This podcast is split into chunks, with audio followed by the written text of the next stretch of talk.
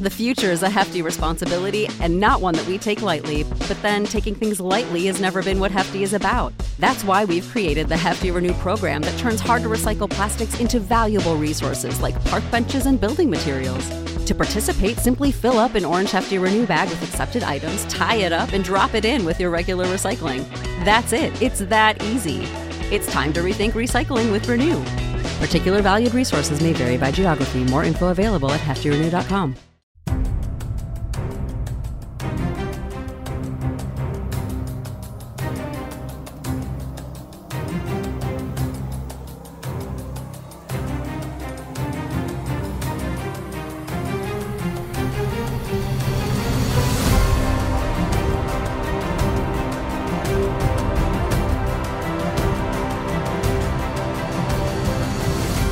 Hello and welcome to Bend the Knee, a Song of Ice and Fire podcast. I am Sir Matt, the Bud Knight. And I am Sir Ezra the Watchful. Welcome to uh, Follow Up Friday. Uh, it is uh, June 29th. We're almost uh, at the end of June here. We've got several Ravens to go over. By several, I mean a lot, actually. Um, so that's a good thing. You know, we had a lot of people responding to last uh, our chapter on Bran uh, and and the um, the three eyed crow discussion. So lots to get to. But uh, first, Sir Matt, we have the winner of our trivia. Uh, to Sir Robert of Newcastle reclaiming his uh, throne, I guess. Uh, once again, coming in. He and Adam Parker seem to go head to head every week. Lord Mhm. Adam Parker um, edging, each, ed- edging each other out, usually by a couple, literally comes down to like 20 minutes. Is uh, Wow. what the. What what the difference is. But we had a lot of people actually respond uh, this week, so which is which is always good. More people coming in. The trivia question was, who advised the Mad King to let the Lannisters into King's Landing? The answer is, of course, Lord Varys. Um, but a lot of, uh, or excuse me, the answer is Grand Maester Pycelle. Excuse me. A lot of people were answering uh, Varys, Mm-hmm. but it's actually Varys who ad- who advises against it. He's trying to protect the Targaryens, and Pycelle, who is actually you know working for the Lannisters, says no, you should let him in. He's your friend. Right, and isn't that interesting? Actually, Yeah. When you think about all the things, uh, I mean, it makes sense. Uh, Lord Pi, Lord Pycelle, you know that, um, you know, the friendship he has with the Mhm. Lannisters and things, but uh, but even Varys, though, it's it's even he's somehow protecting the Mad King there. You know, trying Mhm. to give him good counsel, but yeah, I don't know, everything else that he does is I don't know. It's just weird. Well, maybe Varys is uh, working with Rhaegar, and he he knows you know Rhaegar had been kind of planning, trying to assemble a council. Um, that's kind of what the tourney of Harrenhal was supposed to be Well, about. what's crazy is, is that Varys actually warns the Mad King to go Yeah. to the tourney of Harrenhal because of Rhaegar. Yeah. So it's like weird. So like, you know, because yeah, there are some people who believe that maybe Varys was trying to help Rhaegar, as you said, but then at the same time, if he was, why not let him go We plot against his father? We you don't know. know. And There's then, so uh, many questions about uh, about Varys. Well, I think there's no rhyme or reason to Varys. Varys just kind of does whatever. Yeah. Well, he says Air quotes for the realm. for the realm. Yeah, Yeah. but um, might be more for himself, his Mhm. family, friends. There are theories that Varys is either a Targaryen or a um, a Blackfire. Mm-hmm. Yeah. Mhm. Yeah. Interesting. And All uh, very interesting. Yeah. Just real quick question about his potential thing as before we before we really get going here is you know Sir Ezra and I are always reading. We're just always reading, going through things. And I was uh, doing some World of Ice and Fire reading about Aegon the Fourth, who's coming up, you know, in a couple in a couple weeks, and how he leg- legitimizes all of his bastards. Mm-hmm. He's kind of unworthy, isn't Right, yeah, the Aegon the Unworthy, legitimizing all his bastards. That's where you get into Bittersteel and Bloodraven and the Blackfire rebellions and all this stuff. And um, you know, it says that he slept with like he he, he he's quoted as saying he, he quoted as saying uh, he he said uh, as he said slept with like nine hundred women. What? Yeah, that's what he says. So he and then he Oh, yeah, he- he exaggerates and he, says that, he yeah. exaggerates Okay. that, but it seems like he's sleeping with a different like woman all, every night, just Mhm. always having them bring them new pe- new people. Yeah, So if he yeah. legitimizes all of his bastards, that means there's countless Targaryens out there Right. Right. Right. Yeah. and that's- bla- and Blackfires. Yeah, interesting. Well, and some people believe that um, if you know if um, what's his name, Maelys the monstrous, the, Mhm. the last Blackfire that was sup- s- Mhm. supposedly Sir Bar- Sir was Sir Barristan. Yeah, Sir Barristan Uh, Selmy kills him on the on kills. the steps. Yeah. Yeah. Um, could have been. Now, I, I, I recently was reading either on um, it was either on the Westeros.org forum or somewhere that uh, Varys could be from the female line because it very specifically says the male line um, for the Blackfires has ended. You know, so so yeah, there's a lot of different Theoretically, a lot of different things that yeah. it could be. Because we don't really, yeah, we don't really know what happens to uh, to Bittersteel, Aegor Rivers. Nope. just- yeah, so Hmm. we have no idea. Yeah, I know. Unreal. So that was a good question, and uh, you know, I can see how people went, you know, back and forth. If you narrowed it down to those two, then you're, you know, Yeah. you're in the ballpark. So, Mm-hmm. okie doke. Um, poll results. Actually, I had a. I think I think we're gonna try to do this once in a great while here. We're gonna have a, a, a poll up on the Facebook page. So if you haven't checked it out yet, please head on over to our Facebook page, facebook.com forward slash uh, bend the knee. Uh, we are working on getting a um, a group together because we like people basically. If you find something in the Reddit you know forum or you find something in on Westeros.org or whatever show news, that always is super helpful to Sir Matt because you know he's always looking for show news and there's not much you know, right now or Right. as it com- comes in from different places. It's just nice to get help from you guys as to what's going on there. So, um, if you could, you know, hop on the Facebook page and check that out, we'll get the group going and and what have you. But I had a poll going here, and I said just who would win Clegane Bowl. Uh, it's um, just a real simple one to start, and I think every week we're going to try to do one or so. And right now, overwhelmingly, 33 votes, 82% for the Hound, 18% for the Mountain. Yeah. So, yeah, I don't know. Pretty straightforward. I just thought I'd share those. Just kind of fun. If you have uh, ideas on the polls, something you want, you know, us to kind of start and share, um, you know, give us a question with two options, and we'll we'll post it and, you know, get some response. Yeah. Feedback from the realm. Mm-hmm. Yeah, it's nice to do these polls. I think the last poll we did was uh, Team Yanny versus Team Laurel. Yeah, yeah. So we did. Yeah. Yeah. So, uh, all right, we have a lot of Ravens uh, to get through today. Um, just real quick, I, I thought it'd be kind of cool just at the beginning to kind of say who, who all we're going to touch today. Yep. That'd be, yep. Uh, Robert of Newcastle sent us one, and he won the trivia, so he gets to go first. Uh, Lady Kelsey, we got Lady Jade, uh, that's a new one. Mm-hmm. Um, Lady Kelly uh, Marino, I think her last name is. There's kind of a new one. Mhm. Regine, we are hitting up yours today. Right. Um, of course, Ghost of Harrenhal. Sam the Hammer, maybe. Just kind of we have him we have him tentative tentatively down as maybe. He sent us a really long one, and we don't know how long all this is going to go. We have Caleb Right. the blacksmith as well. We also have Sir Grant the Yellow Knight Yeah, earlier. hmm Oh yeah, sorry, Mhm. sorry, skip skip that one over. Yeah, we have a handful here, kind of about three-eyed crow slash three-eyed raven to Mhm. get through. It's a good thing. Sir Ezra has been plowing through uh, Bran. I think you just finished, didn't you? I did. Uh, you like this whole week. You've just been going through Bran. It's it's unreal. Um, lot there. There's a lot there. Mm-hmm. yeah. I finished So- a storm. I finished uh, Clash of Kings and a Storm of Swords, and I'm now working my way. I'm in a Dance with Dragons right now, currently, Yeah, which is my first read ever of a Dance with Dragons. yeah, yeah, So yeah. There's a lot. There's a lot there, isn't there? Mm-hmm. A lot there. Um, full disclosure, I actually, just for sake of time, I did bounce around in Clash of Kings. Wanted to see when Jojen first shows up and see their interaction between he and Bran, and then um, that an, oh, it isn't Clash of Kings, yeah. Yeah, and then once the once the kind of you know the sacking of Winterfell took place, I'm kind of like okay. And once they start to move north, that first leg of their journey, it's okay. There's some stuff said Yeah. by by Jojen and stuff. Then I kind of speed on up to the wall. You know, um, getting through the wall, and then their interaction Yeah. with Cold Hands, Mhm. and then you know ultimately the Three Eyed Crow slash Mm-hmm. Brynden. Yeah, I haven't. I actually haven't call him Brynden. Yeah, I actually happened to read that chapter uh, as well. So Okay, so that's good because we have a lot to talk about there. So let's jump into uh, Sir Robert of Newcastle's um, first his his Raven here. all right, so. here, want me read it? Right, Sure. gotcha. Hi guys. On Monday, you were talking about the three-eyed crow. I got to thinking: Does he know Jon is a Targaryen? Bloodraven has red eyes, and so does Ghost. Is he guarding Jon like a protective uh, great uncle? Ned says uh, in a Game of Thrones, "Why are they this far south? Did he send them?" He's uh, referring to the direwolves. Um, and that leads me to Mance Rayder. Why did he kill Jon? Why didn't he kill Jon when he was captured? Is because Mance is Rhaegar. Uh, Mance is Rhaegar slash Jon's real father. Did Bloodraven let Rhaegar know he was going to die on the Trident and send someone in place, knowing he would die on the Trident, but for a higher purpose? Wow, a lot of questions there. Um, the stuff we've been talking about actually for weeks. Yeah, yeah. Uh, really, when That's it, good. when it when it comes to these things. So just uh, kind of diving right in here. Does he know Jon is a Targaryen?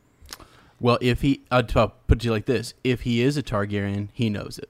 Absolutely. right? If he is a Stark, and if he is a you know La- Lady Lady um, oh gosh Ashara Dayne's, yeah. Ashara Dayne's you know uh, uh, son, then he knows that as well. Right. So I you get from Bran three and a Dance of Dragons that the that um, Brynden or a if you know I am still separating Brynden and the Three Eyed Crow. Saying Just that even like though two- I've read it, I like they're- just You're saying you're saying that it's that that that it's a. Are you, are you saying that it's not Blood Raven or that no it- no no no I, I'm I'm I'm not I'm I'm saying that he's now kind of become someone else? I'm saying that while he is there with Brynden Rivers, Brynden, they call him Brynden. Okay. Yeah, okay. Clearly, that's Brynden Rivers. Yeah. though. I'll give you that. But um, sometimes he refers to the person who's whispering to him as Brynden, Yeah. Lord Brynden, even, and sometimes he refers to the whispers as the Three Eyed Crow Yeah. and it just it is just different. So uh, more on that to come. But anyways, I think um, uh, you know, yeah, that he that he would know. Um, we, we've seen from that position that uh, Brynden can see, being the last Green Seer, can see back into time, just as Bran does. Uh, you know, start to kind of work his his powers there at the end of of his last POV chapter. You know, w- we can see that he can look back into time, Yeah. and so they can do that. And if if if they chose to go, it also depends on what they go look at. Right, It's not that they're all knowing, but it's just that Right. they have the the capability to, To go, look. So that doesn't mean that they that does that doesn't mean that they know what to go look at. right. Like they they don't they don't yeah like they don't know everything that's ever happened, but they they can go look. But so that means they have to try and uncover events. Yes, exactly. Yeah, so you know it'd be sort of like um, think about this for a second. When the Vulture King rises out of Dorne and and, and is attacking, and they're unclear as to who the Vulture King is. There's another one who comes up after the Vulture King.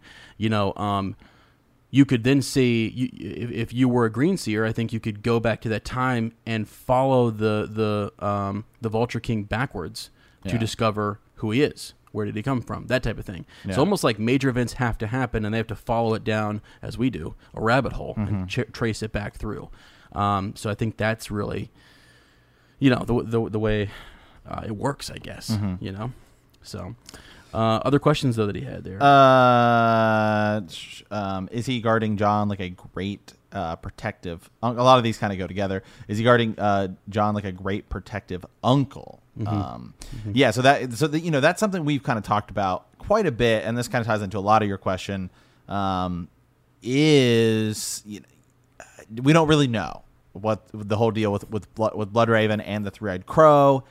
I kind of believe it was Bloodraven who maybe caused Rhaegar to one day just kind of suddenly decide to stop reading books and, and go fight.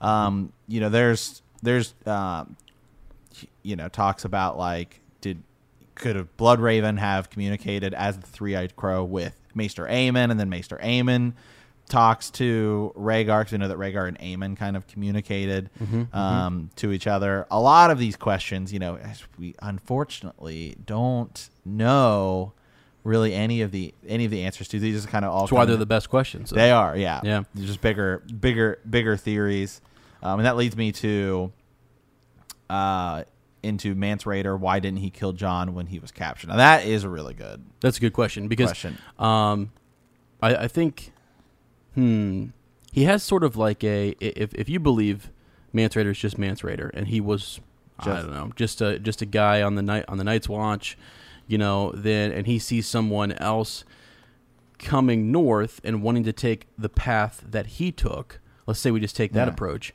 then you could see why he might be sort of inclined Yeah. to say, "I was there once." You know, Yeah. I once saw things as you did, and it's almost like he would. He like the idea of him taking Yeah. Jon under his wing. Well, yeah, know? not only that, but maybe he sees it. I mean, obviously, you got to think think about this. Mance Rayder just convinced all of the wildlings to rally underneath him. So he's obviously a very persuasive, charismatic guy. Mm-hmm. So he maybe looks at this as, oh, this is a chance for me to get somebody on the inside.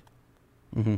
You know, so we can, you know, I mean, Oh, sure. I mean, he, I mean, he's far more valuable to Jon alive than the, or he's far more Valuable Mance. to Mhm. Mance alive than he is dead yeah, yeah, like you maybe said, Mm-hmm. you could use him as a prisoner. I mean, there's so ma- there's so many more options. If you just kill him, well, then it's just another dead ranger. That. Yeah. doesn't that doesn't help you. I mean, you look at what they ultimately do with Jon is they try to send him. They do. They send him over the wall, and he is able to help them navigate and figure out how to open the gate to let the wildlings through. Right. You know, so that's one of the things. And if that fails, then there's another option. You know, Right. so uh, the King Beyond the Wall has many many different options and ideas and things that, that he's that he's thinking Yeah. through. I just sort of think that you know the initial not wanting to kill him might be from some. I don't know that he had Right. that master plan. I think he had the raid planned over the wall already. Right. Jon makes it better, but then also the idea that Jon, you know, wants to take off his black cloak and you know take up with the wildlings is Right. Probably appealing to Mance if he was truly you know a wildling. Yeah. So uh, then he kind of asks, "Is it because Mance is Rhaegar, you know, slash Jon's real father?" So there is a lot of theories about is Mance Rayder Rhaegar Targaryen, um, and that kind of goes into you know there are theories about Val, like, lots of theories, Qhorin Halfhand. Um, theories. I think I I'm kind of more inclined on the Mance Ra- Mance is Arthur Dayne. I think that uh, seems a little more. Um, I'm a little more inclined on that. But the theory of him being Rhaegar does kind of make some sense. The idea that maybe perhaps Rhaegar was glamored um, at the Battle of the Trident. He didn't go there.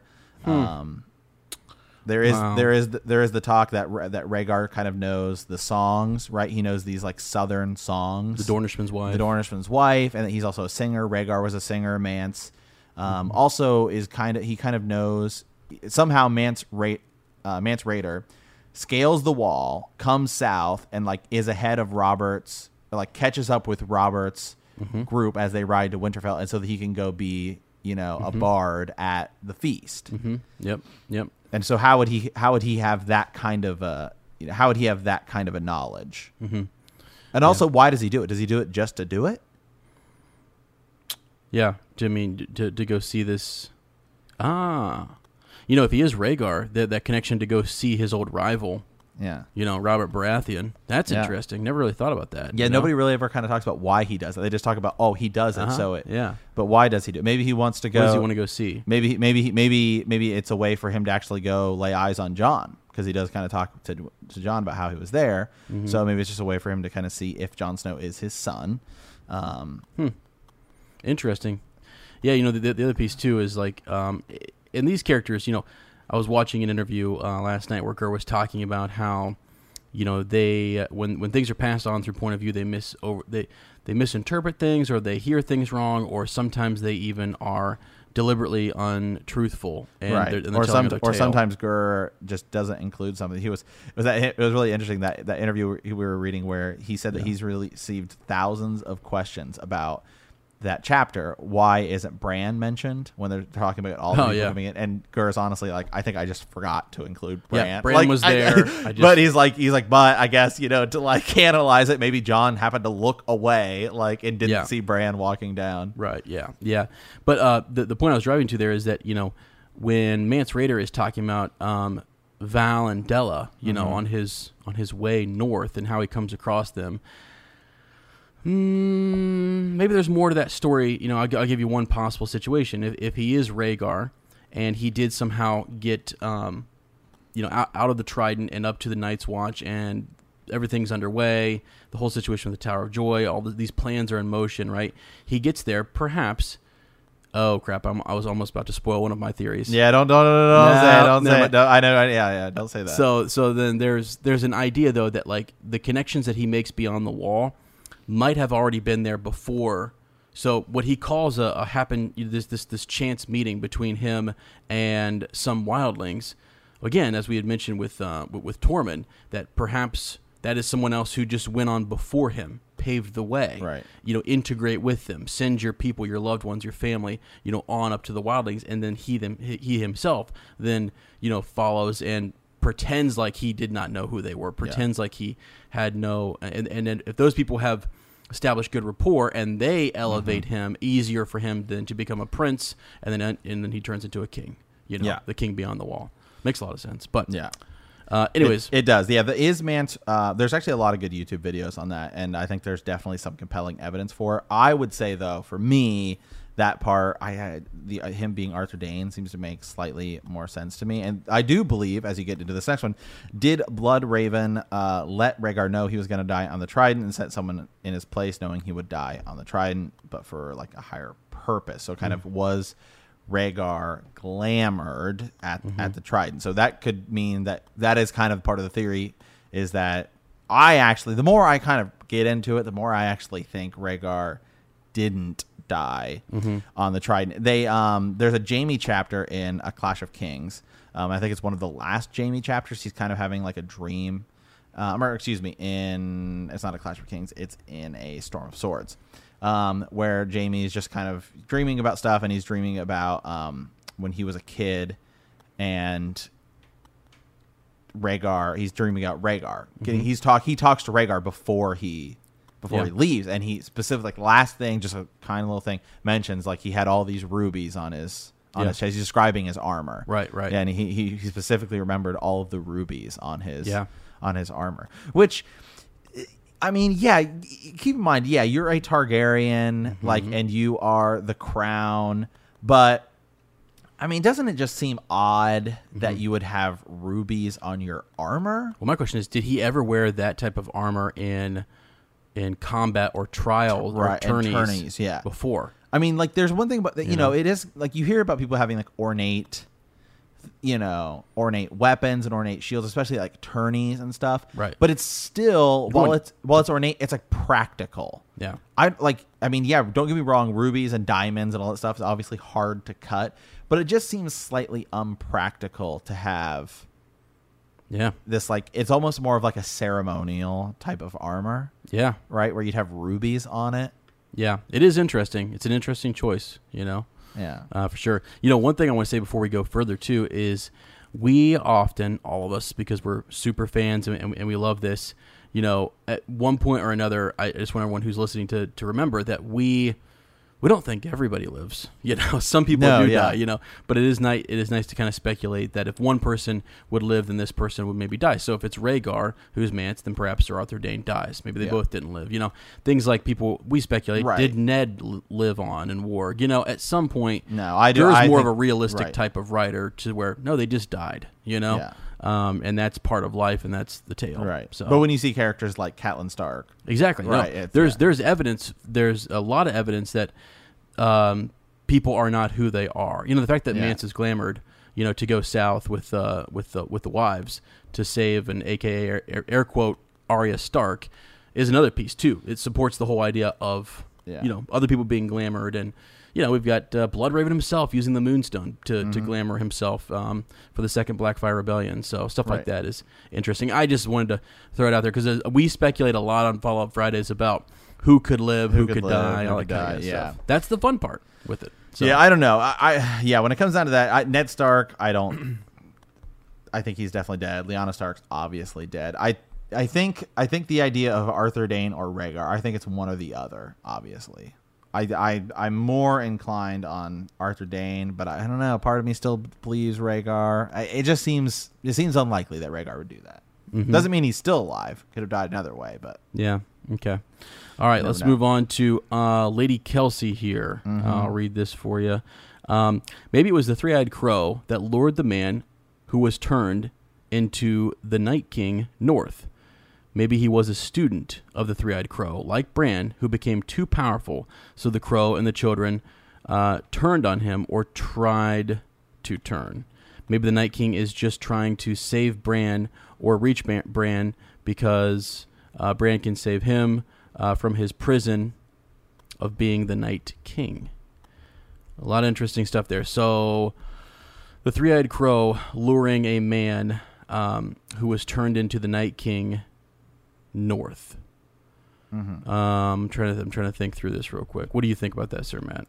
Uh, the three-eyed crow lured a man. So okay, I yeah. So yeah. So we know that like the children, at least in the show, it's it's it's shown to us that the the children kind of created the Night King, right? And it was almost like Yeah, or, or the or the or the the others, right? With the with the right, yeah, yeah. yeah. Was that the Night King though?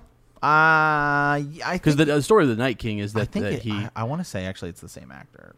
I have to look that up. well, I'm just saying, like, right, yeah, yeah. Oh, you're talking about the. s- I said the show. Yeah, The yeah. I said okay. I said I said the show because in the books we don't know. In the books, the Night King isn't like a character.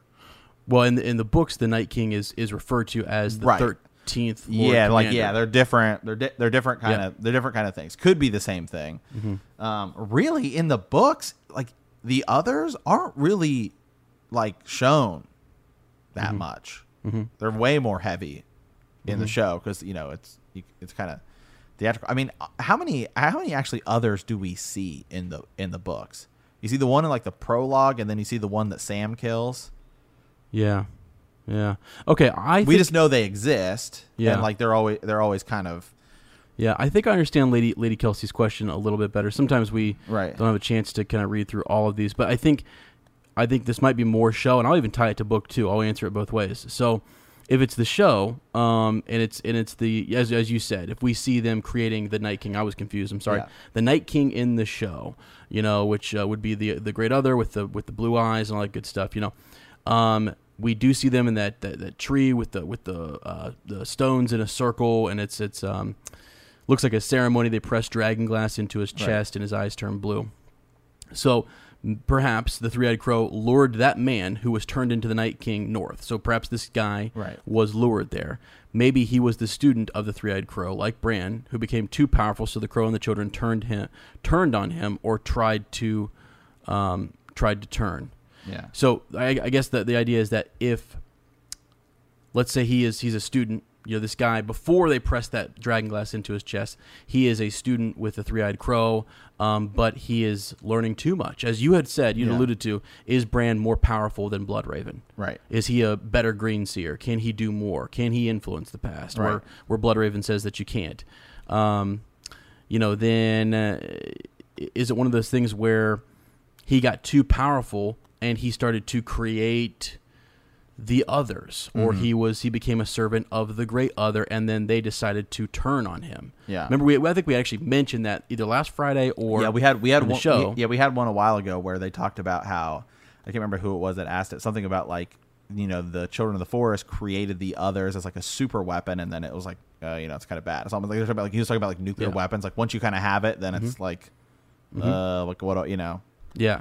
it kind of creates more problems then yeah Right. Yeah. So, so I don't know. Um, that that's an interesting one, L- Lady Kelsey. I think the idea too. The last bit is probably the the most important. Maybe the Night King is trying to save Bran or reach Bran because Bran can save him from his prison of being the Night King. Almost like he could then be laid to rest if he can bring someone as powerful as himself to fill that position for the Great Other. Yeah, it's kind of like uh, correct me if I'm wrong here. It's been a good while since I've seen this. Uh, in like Pirates of the Caribbean or Caribbean, however you say it, like Davy Jones' locker, like there always has to be like that guy. Mm-hmm. Oh, yeah. isn't that kind of how it works? yeah, sort is, of. Yeah. is like It's is a- like is like once Orlando Bloom, I don't can't remember, like kind of takes that role, then the other guy can like I think that die, but there always has to be someone in Yeah. that role. that happens in a lot of curses and different Right. stories and mythologies and stuff where someone has to yeah take the place for somebody else so that way they can endure this long Right. you know it's what's it is really what bran is actually kind of doing he is being lured Yeah. uh, north to take over for the for brynden Mm-hmm. i'll say brynden he's he's taking over for for, for brynden Blood Raven. for blood Ra- Yeah. yeah, for, for that's and that so that is that that's that's what he's doing um is that a good thing or is that a bad thing? I want to talk about that later. By the way, I have a huge passage I want to read here later, so we're just getting through a couple of these uh, three-eyed crow, you know, Yeah, these are just kind of the questions that's going to set up a big, much bigger discussion Yeah, here. mhm. So Okay, so let's move on to Sir Grant, and then we'll, we'll continue. Lady Kelsey, we actually, I just had another thought. We'll circle back to that in just a second here. So, Yeah. okay, Sir Grant, uh, the Yellow Knight. Well met, fellow knights. I would like to play a little game. Oh, this is a tough one, by the way.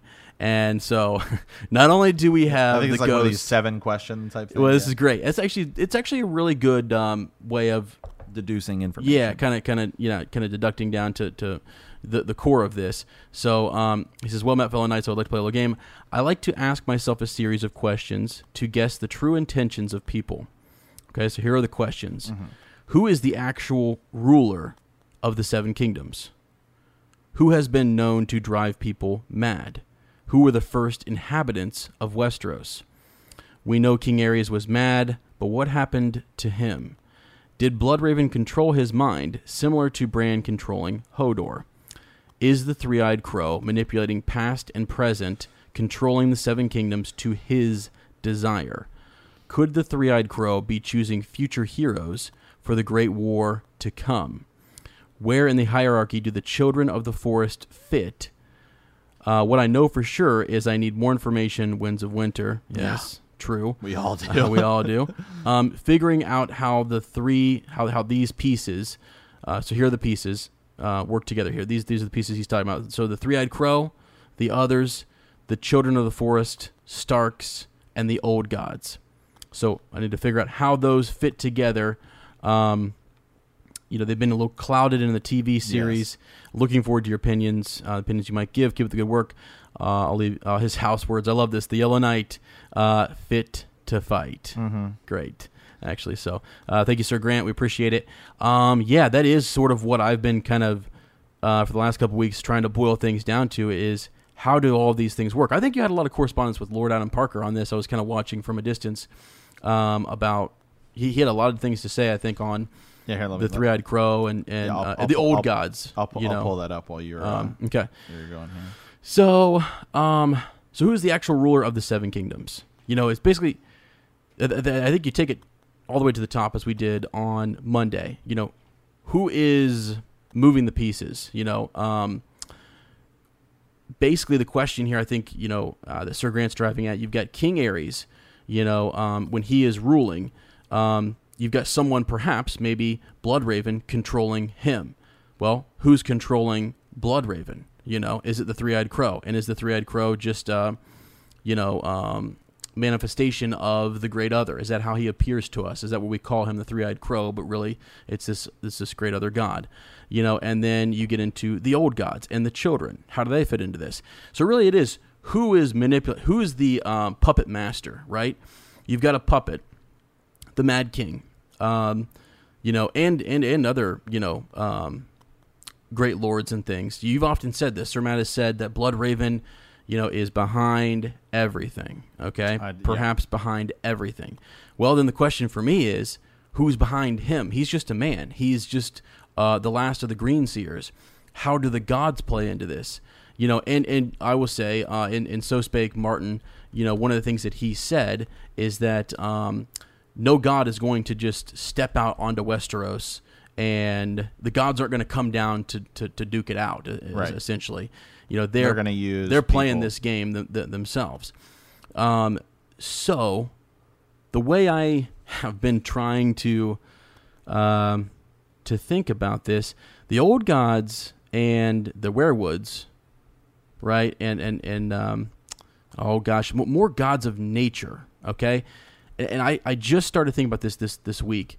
R'hllor being the, the the lord of light you know fire those types of things and the old gods um, seem to be like um, the gods of the of the earth and nature and springs and and uh, and trees and stuff like that and then but also, as I just read in Bran 3 A Dance of Dragons, there's a lot of this, um, them being in the earth, they talk a lot about the darkness and letting the darkness consume you and being okay with being in dark places. Um, so I really don't know how, how the old gods match up against the great other. Melisandre sees, you know, um, the great other in her in her flame. So you've got her R'hllor, her her god, you know, seeing the great other. But then you think about the old gods. What part do they play? So I guess I'm going to try to not. Um, let's put these into in different categories. Let's say that the great other and and and the others, you know, and the whites, White Walkers, whatever, they're all in one branch. They are in the land of always winter. That's where they belong. That's where they're at. Okay, and let's say the children of the forest belong. You know, they worship the old gods, and the weirwoods are a part of that. And they just now have been moved mo- north of the wall. Sometimes I think because of proximity, we think that they're. I I sometimes have made the mistake of thinking that they're a little closer to the great other than I would like. But they could still be maybe not the nicest or the best or the prettiest of gods. Right. They could still deal in dark shadows and you know and into the earth. And it seems creepy when Bran's in there with them and it seems very weird, you know, um uh but perhaps but so so there- there's that whole group. So you've got the others the old gods and R'hllor. And then as we said we've got the seven and all the all the other groups. But the major players right now are the others. And and, and R'hllor. Those seem to be the two that are kind of rising right now that are going to fight this Song of Ice and Fire. But it seems like the old gods are in the middle, kind of directing things in some way. Right. Like they've gone away, people forget them. They're kind of this forgotten, you know, group that's that was worshipped, and I don't know. You know, that's I, I, I'm, st- I'm just trying to separate the the, the three and, and think about them in that way. Yeah, I mean it's kind of like um, you know the gods are playing the Game of Thrones. You know, as as, Yeah. as as you, as you think about it, you know you have the seven that came over and they kind of took away most of the old gods, but then some of the they stayed. And like remember on Pike, we we met, talked about how um, they tried to instill the old gods, but then it didn't work. Uh, the drowned god stayed. Um, Right. It just it just kind of happened to be there. So you got to I guess think that that the that these gods are kind of playing you know the Game of Thrones as well, and they're going to use their Yeah. their weapons to to fight each other. Let's do this real quick. Uh, I'm going to ask you a couple questions, Sir Matt, and it's, they're, they're they're easy, but I just want put them. Just use your gut and tell me where of those three different gods. You've got the Great Other, you've got the old gods in the middle, and then on my right you've got um, R'hllor, the Lord of Light. So if I said three-eyed crow, Yeah. where does that go? Where Three- does that go with the Great Other? Does that go with the old gods, or does that go with R'hllor?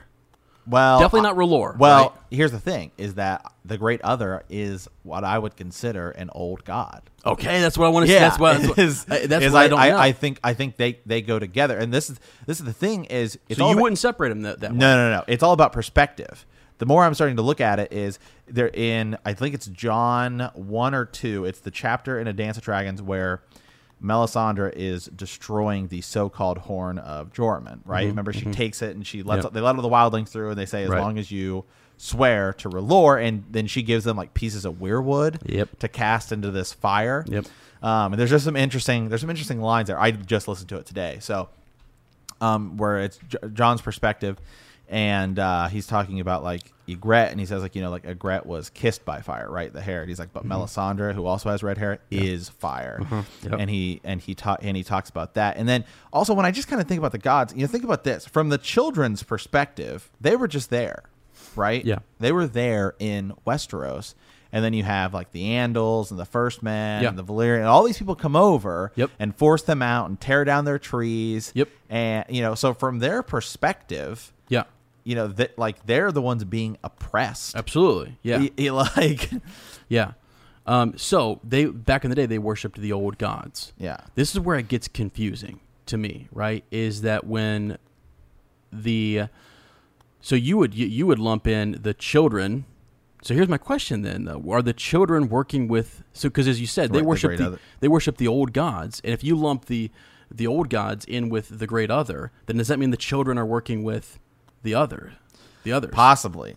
Or See, that's they, my- or they, whole or point. or it could be, or it could be separate because, um, It's gods plural, so maybe there's something else there. well, But- well, think about this: is that the gods also probably evolve and change over time, right? Like think about the many-faced god, right?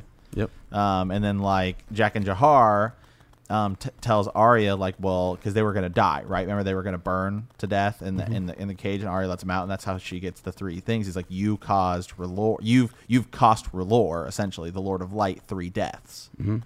Um, but then later they talk about you know the there is the you know just there's like the god of death, and there's all these different yeah, all these all these different gods, and some people think that the House of the um, Black and White, you know, say that correctly, Uh-huh. they w- actually work for the Great Other, um, which is also like the god of death.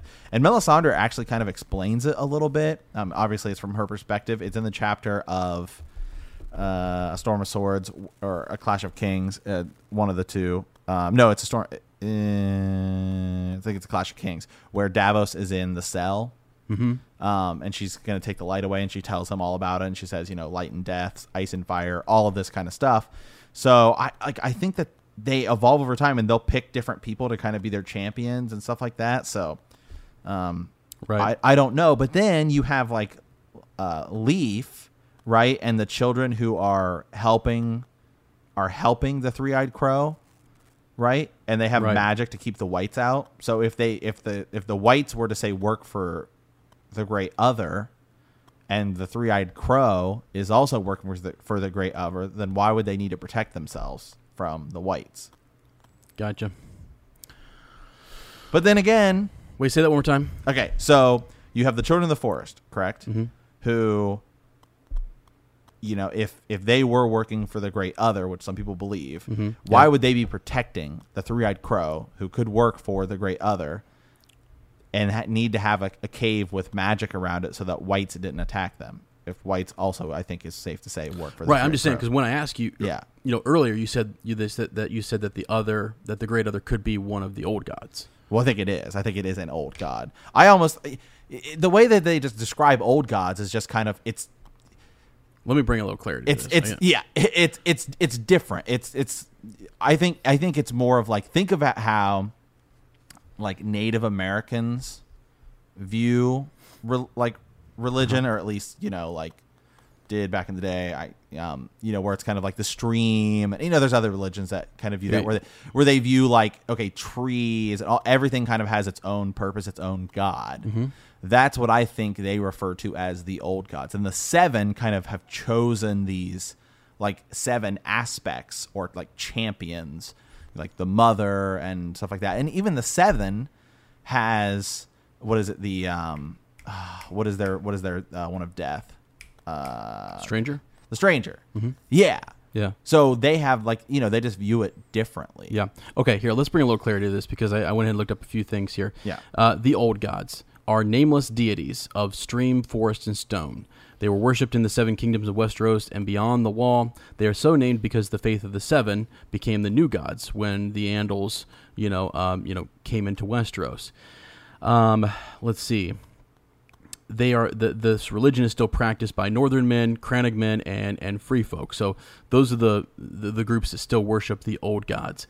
The old gods are are based out of like this sort of um, Wicca Celtic system, right? Um, the free folk beyond the wall believe that the gods are everywhere in the rocks, the streams, the birds, the beast, uh, and that they take. Um, the decent down into the, the deceased down into the earth and, and trees. Maesters teach that the weirwoods are are sacred to the old gods. Um, you know, however, worshippers believe that the old gods watch through the trees. It said that the old gods only have power where the heart tree faces can see, and since the destruction of most of the, most of the heart trees in the south, south, they have no power there. Now, another thing I just read on on R'hllor. but isn't the uh, Isle, Isle of Faces down there that's where all the weirwoods are Yeah, it's kind of towards the uh, the neck, though. It's just south of the neck. yeah, it's like right by Harrenhal Yes. Yeah. Yeah. Yeah. It's so, but there's still a lot of south. yeah yeah, yeah. Like Dorne, and there's Yeah, some yeah, in the Reach and everything, uh, or the Westerlands and stuff like that. Um, now, R'hllor, though, in the R'hllor faith, there are two. Uh, you have R'hllor, the Lord of Light, and then you have like the Great Other. So, um, as they call the Great Other here, Melisandre would say the Great Other is the God of darkness, cold, and death in the faith of R'hllor. So it's something that's inside that faith. right So I think that helps me understand a little bit better because inside of the R'hllor faith, there is just one God, which is R'hllor, and then his opposite, the Great Other. His true name is never spoken. He is considered the enemy of R'hllor, uh, who is the Lord of Light. Uh, followers of R'hllor believe that there are only two gods, R'hllor and the Great Other, who wage an eternal war over the fate of the of the world. All forces uh, of darkness, cold, and death are believed to be servants of the Great Other. Um, Melisandre refers to the others as the cold children of the Great Other.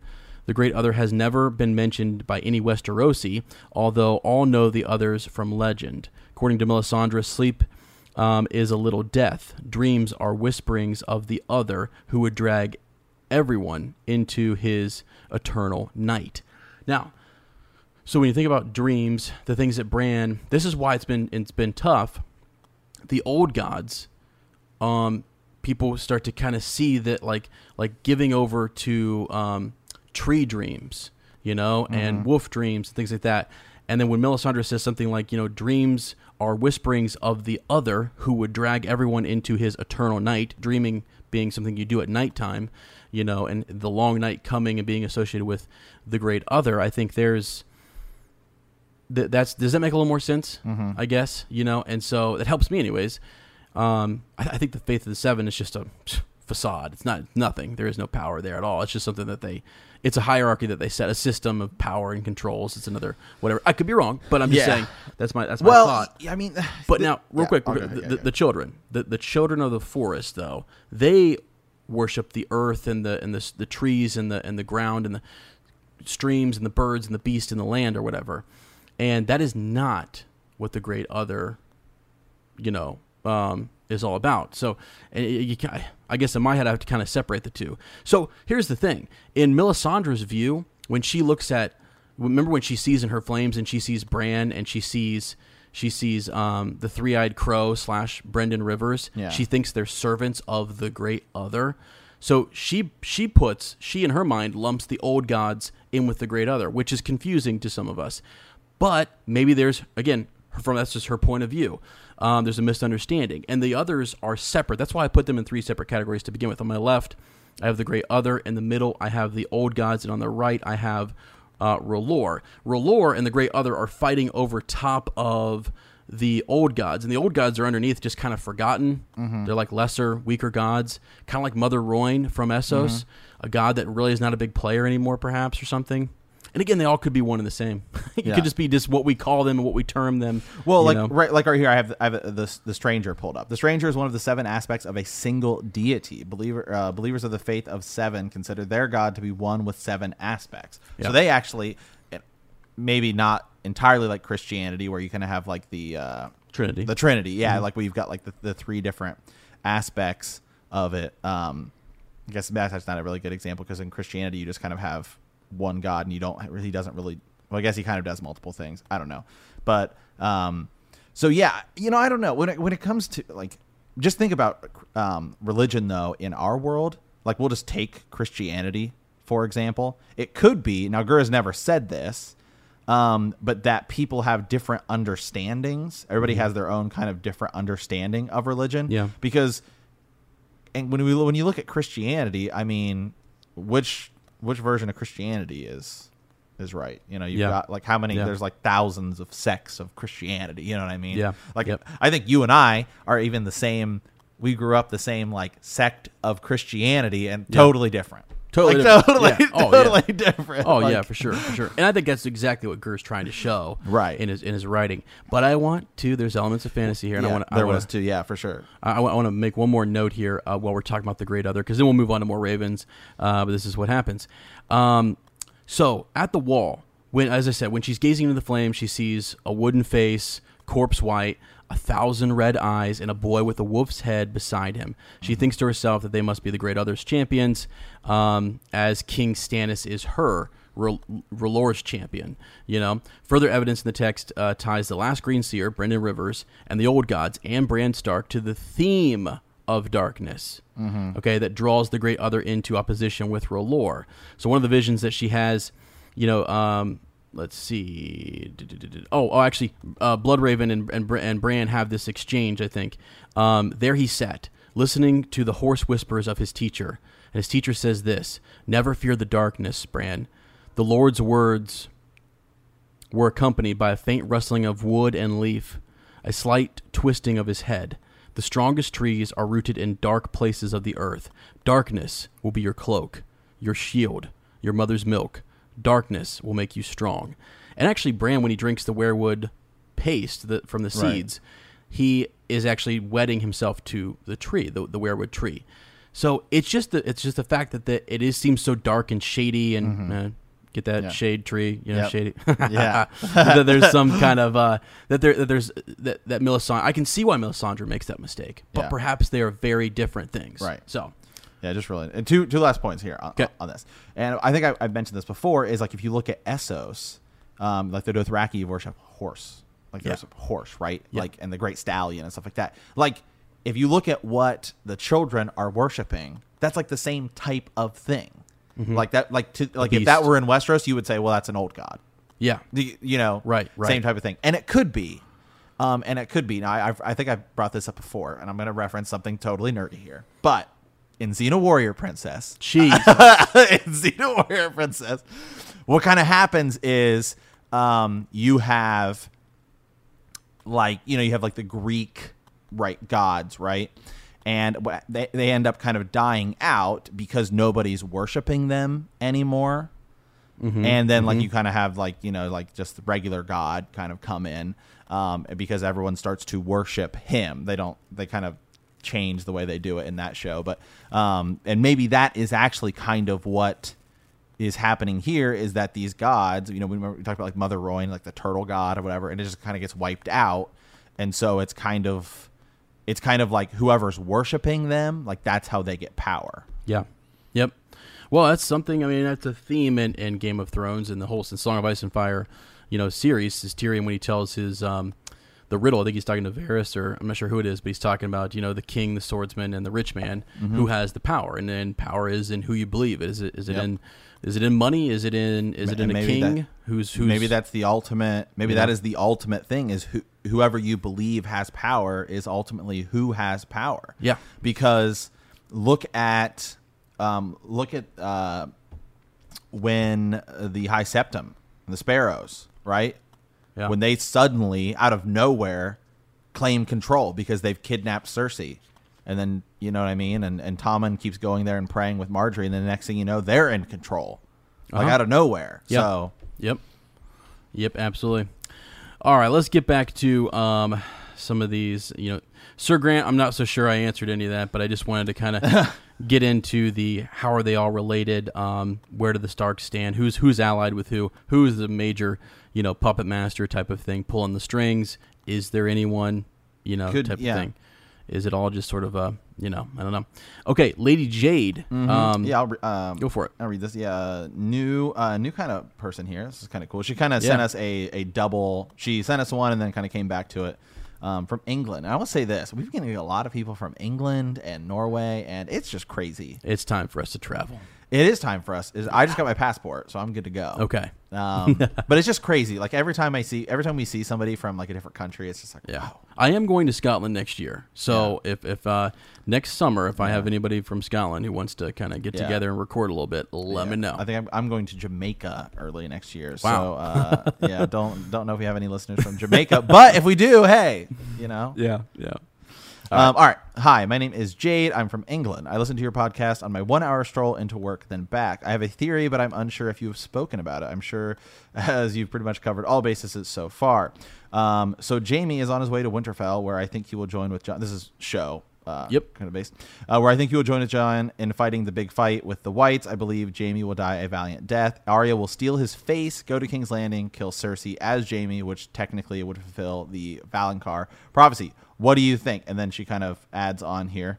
Um, ongoing from my previous email, listening to your recent podcast about Azor Ahai, or the princess or prince that was promised, could it be Brienne of Tarth? Could Brienne of Tarth be the one to kill Jaime um, and use Oathkeeper to be Lightbringer? Then Arya takes Jaime's face. Same thing.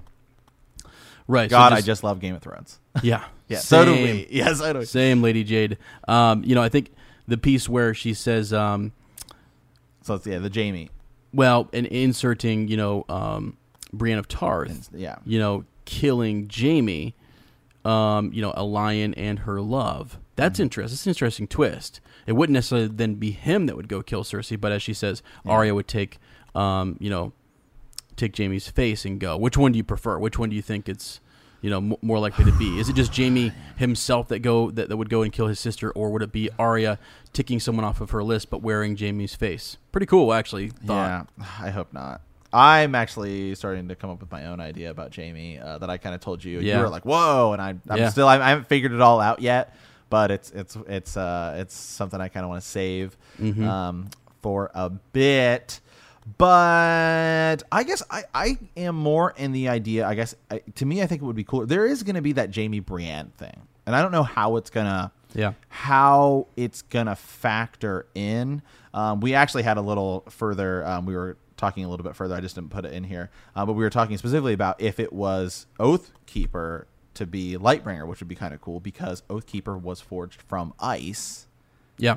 And it was Yeah. ice was destroyed with fire, Right. right. and then forged into two different swords. Um, so. Yep.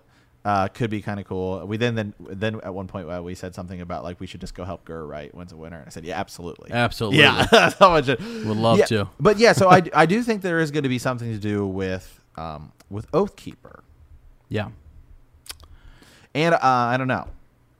I I think Jaime is, as you said, um, more significant. There's something else, you know that that There's- I don't think he's going. I don't think some anyone's going to wear his face. I think that's giving Arya too much. We've already seen that she doesn't get to tick off everybody on her list, you know. And actually, if anyone needed to tick, uh, I mean, that would be Sansa. I would give that. I would give that. Um, you know, showdown to Sansa in some, you know, using as you said last week, what Cersei has taught her to kind of overthrow Cersei. Yeah. There's so many different possibilities Yeah. that you could go with. I'm gonna I'm gonna but- I'm gonna toss something out here that I was actually thinking about throwing in, which is my own theory. Okay. This is remember yesterday when I said, Yep, "Hey, I got my I own do. theory here."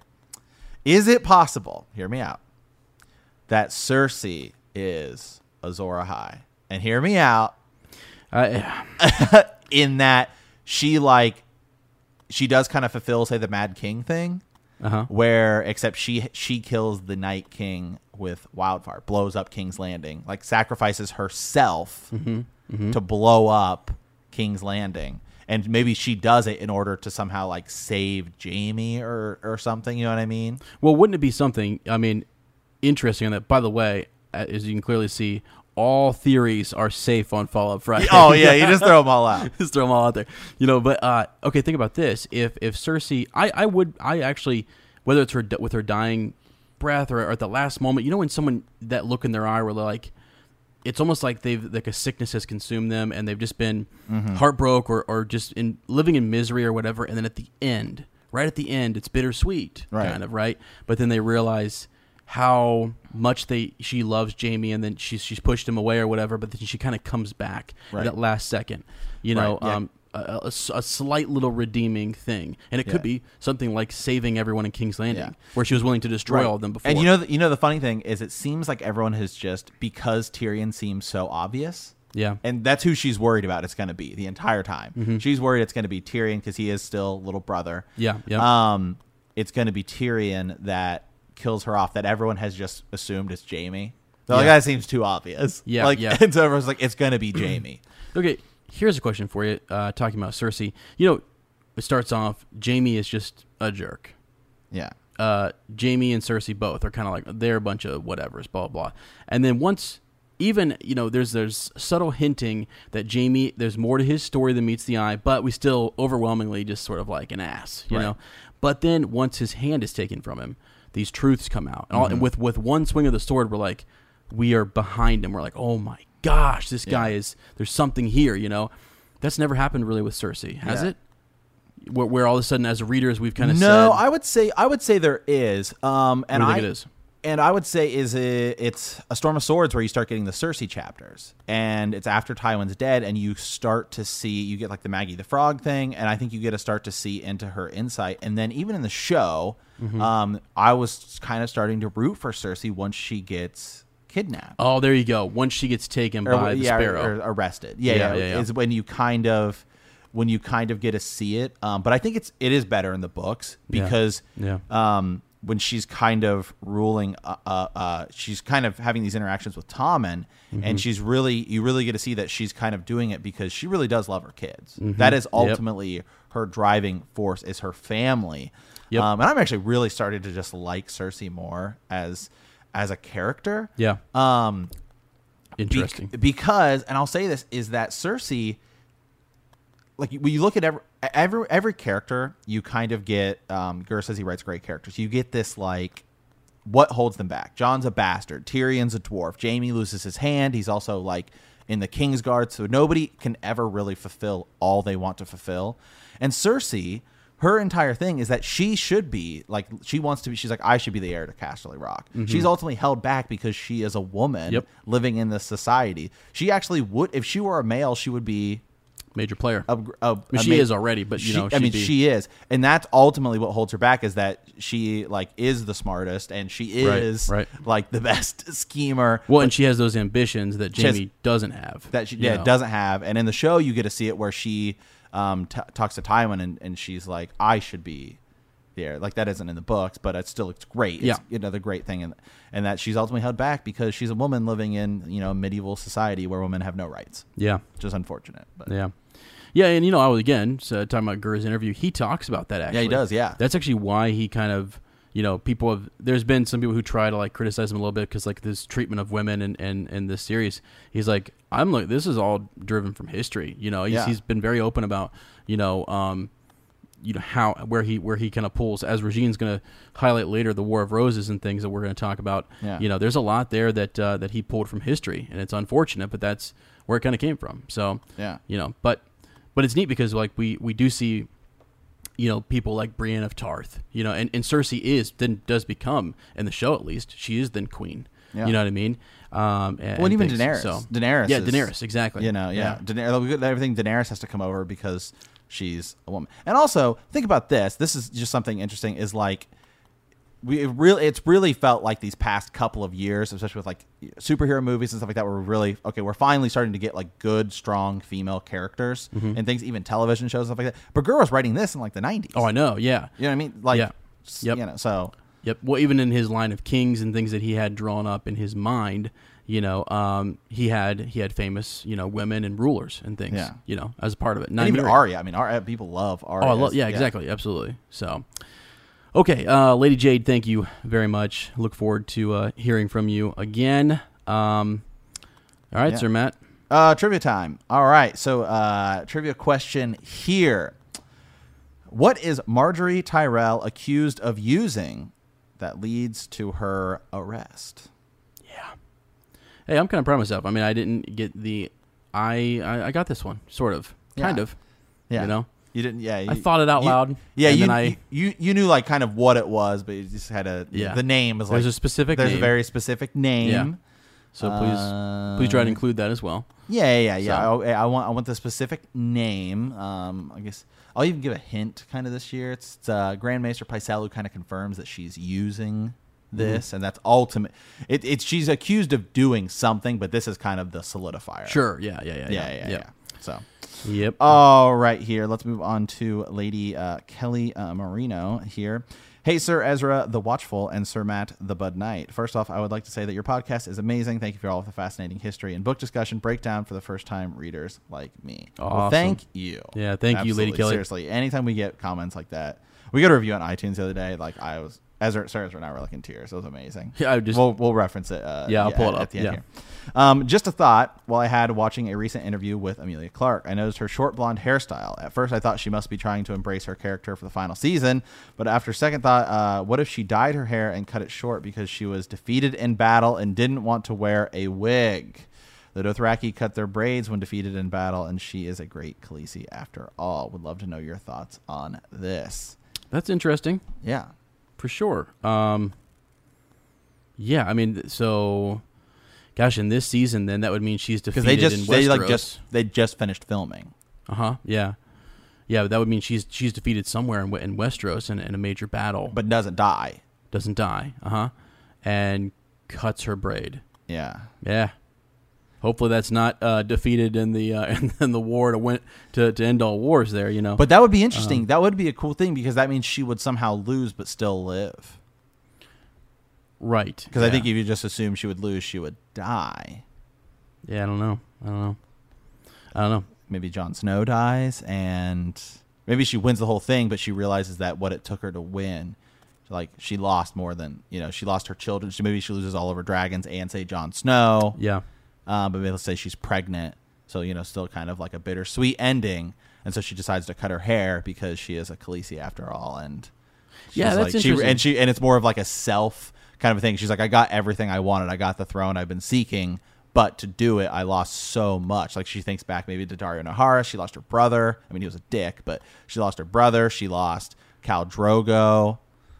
That would be kind of cool. mm-hmm. it could also simply be Hollywood.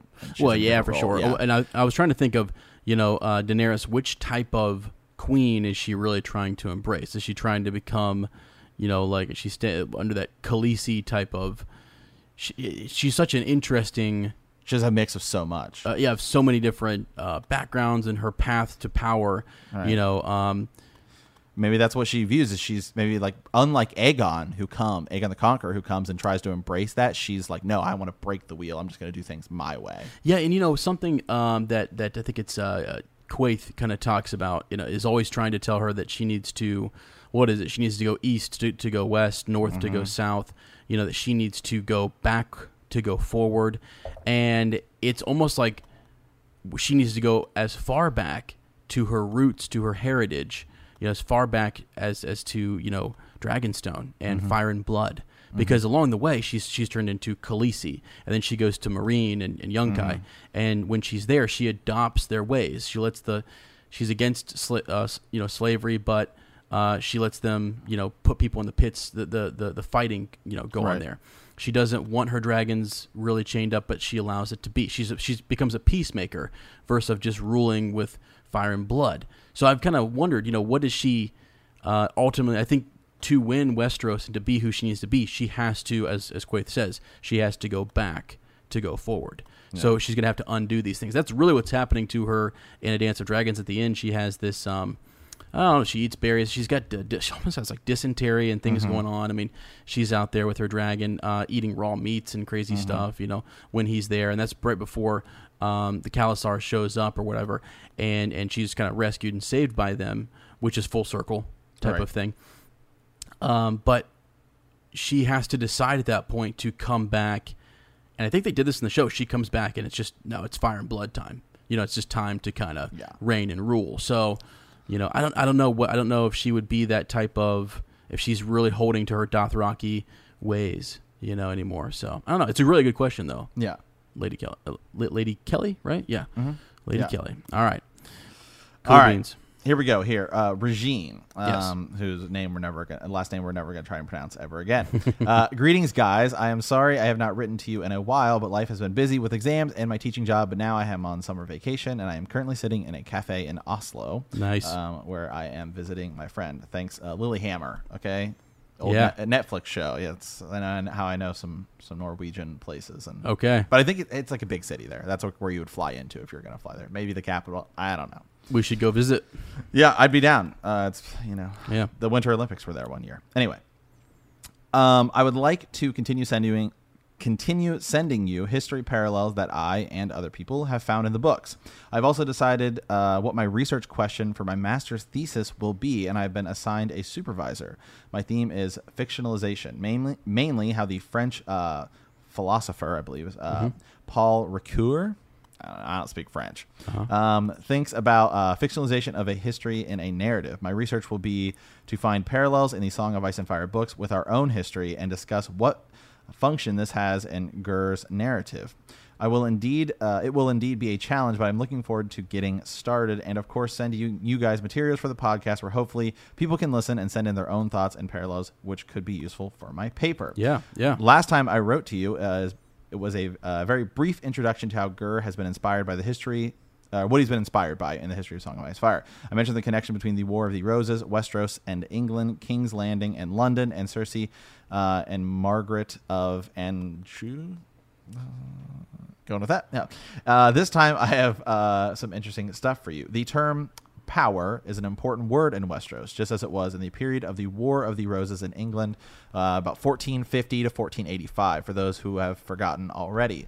Power was rather simple. Basically, the one who sat on the throne owned it, no matter how that person um, was, like uh, uh, personality wise.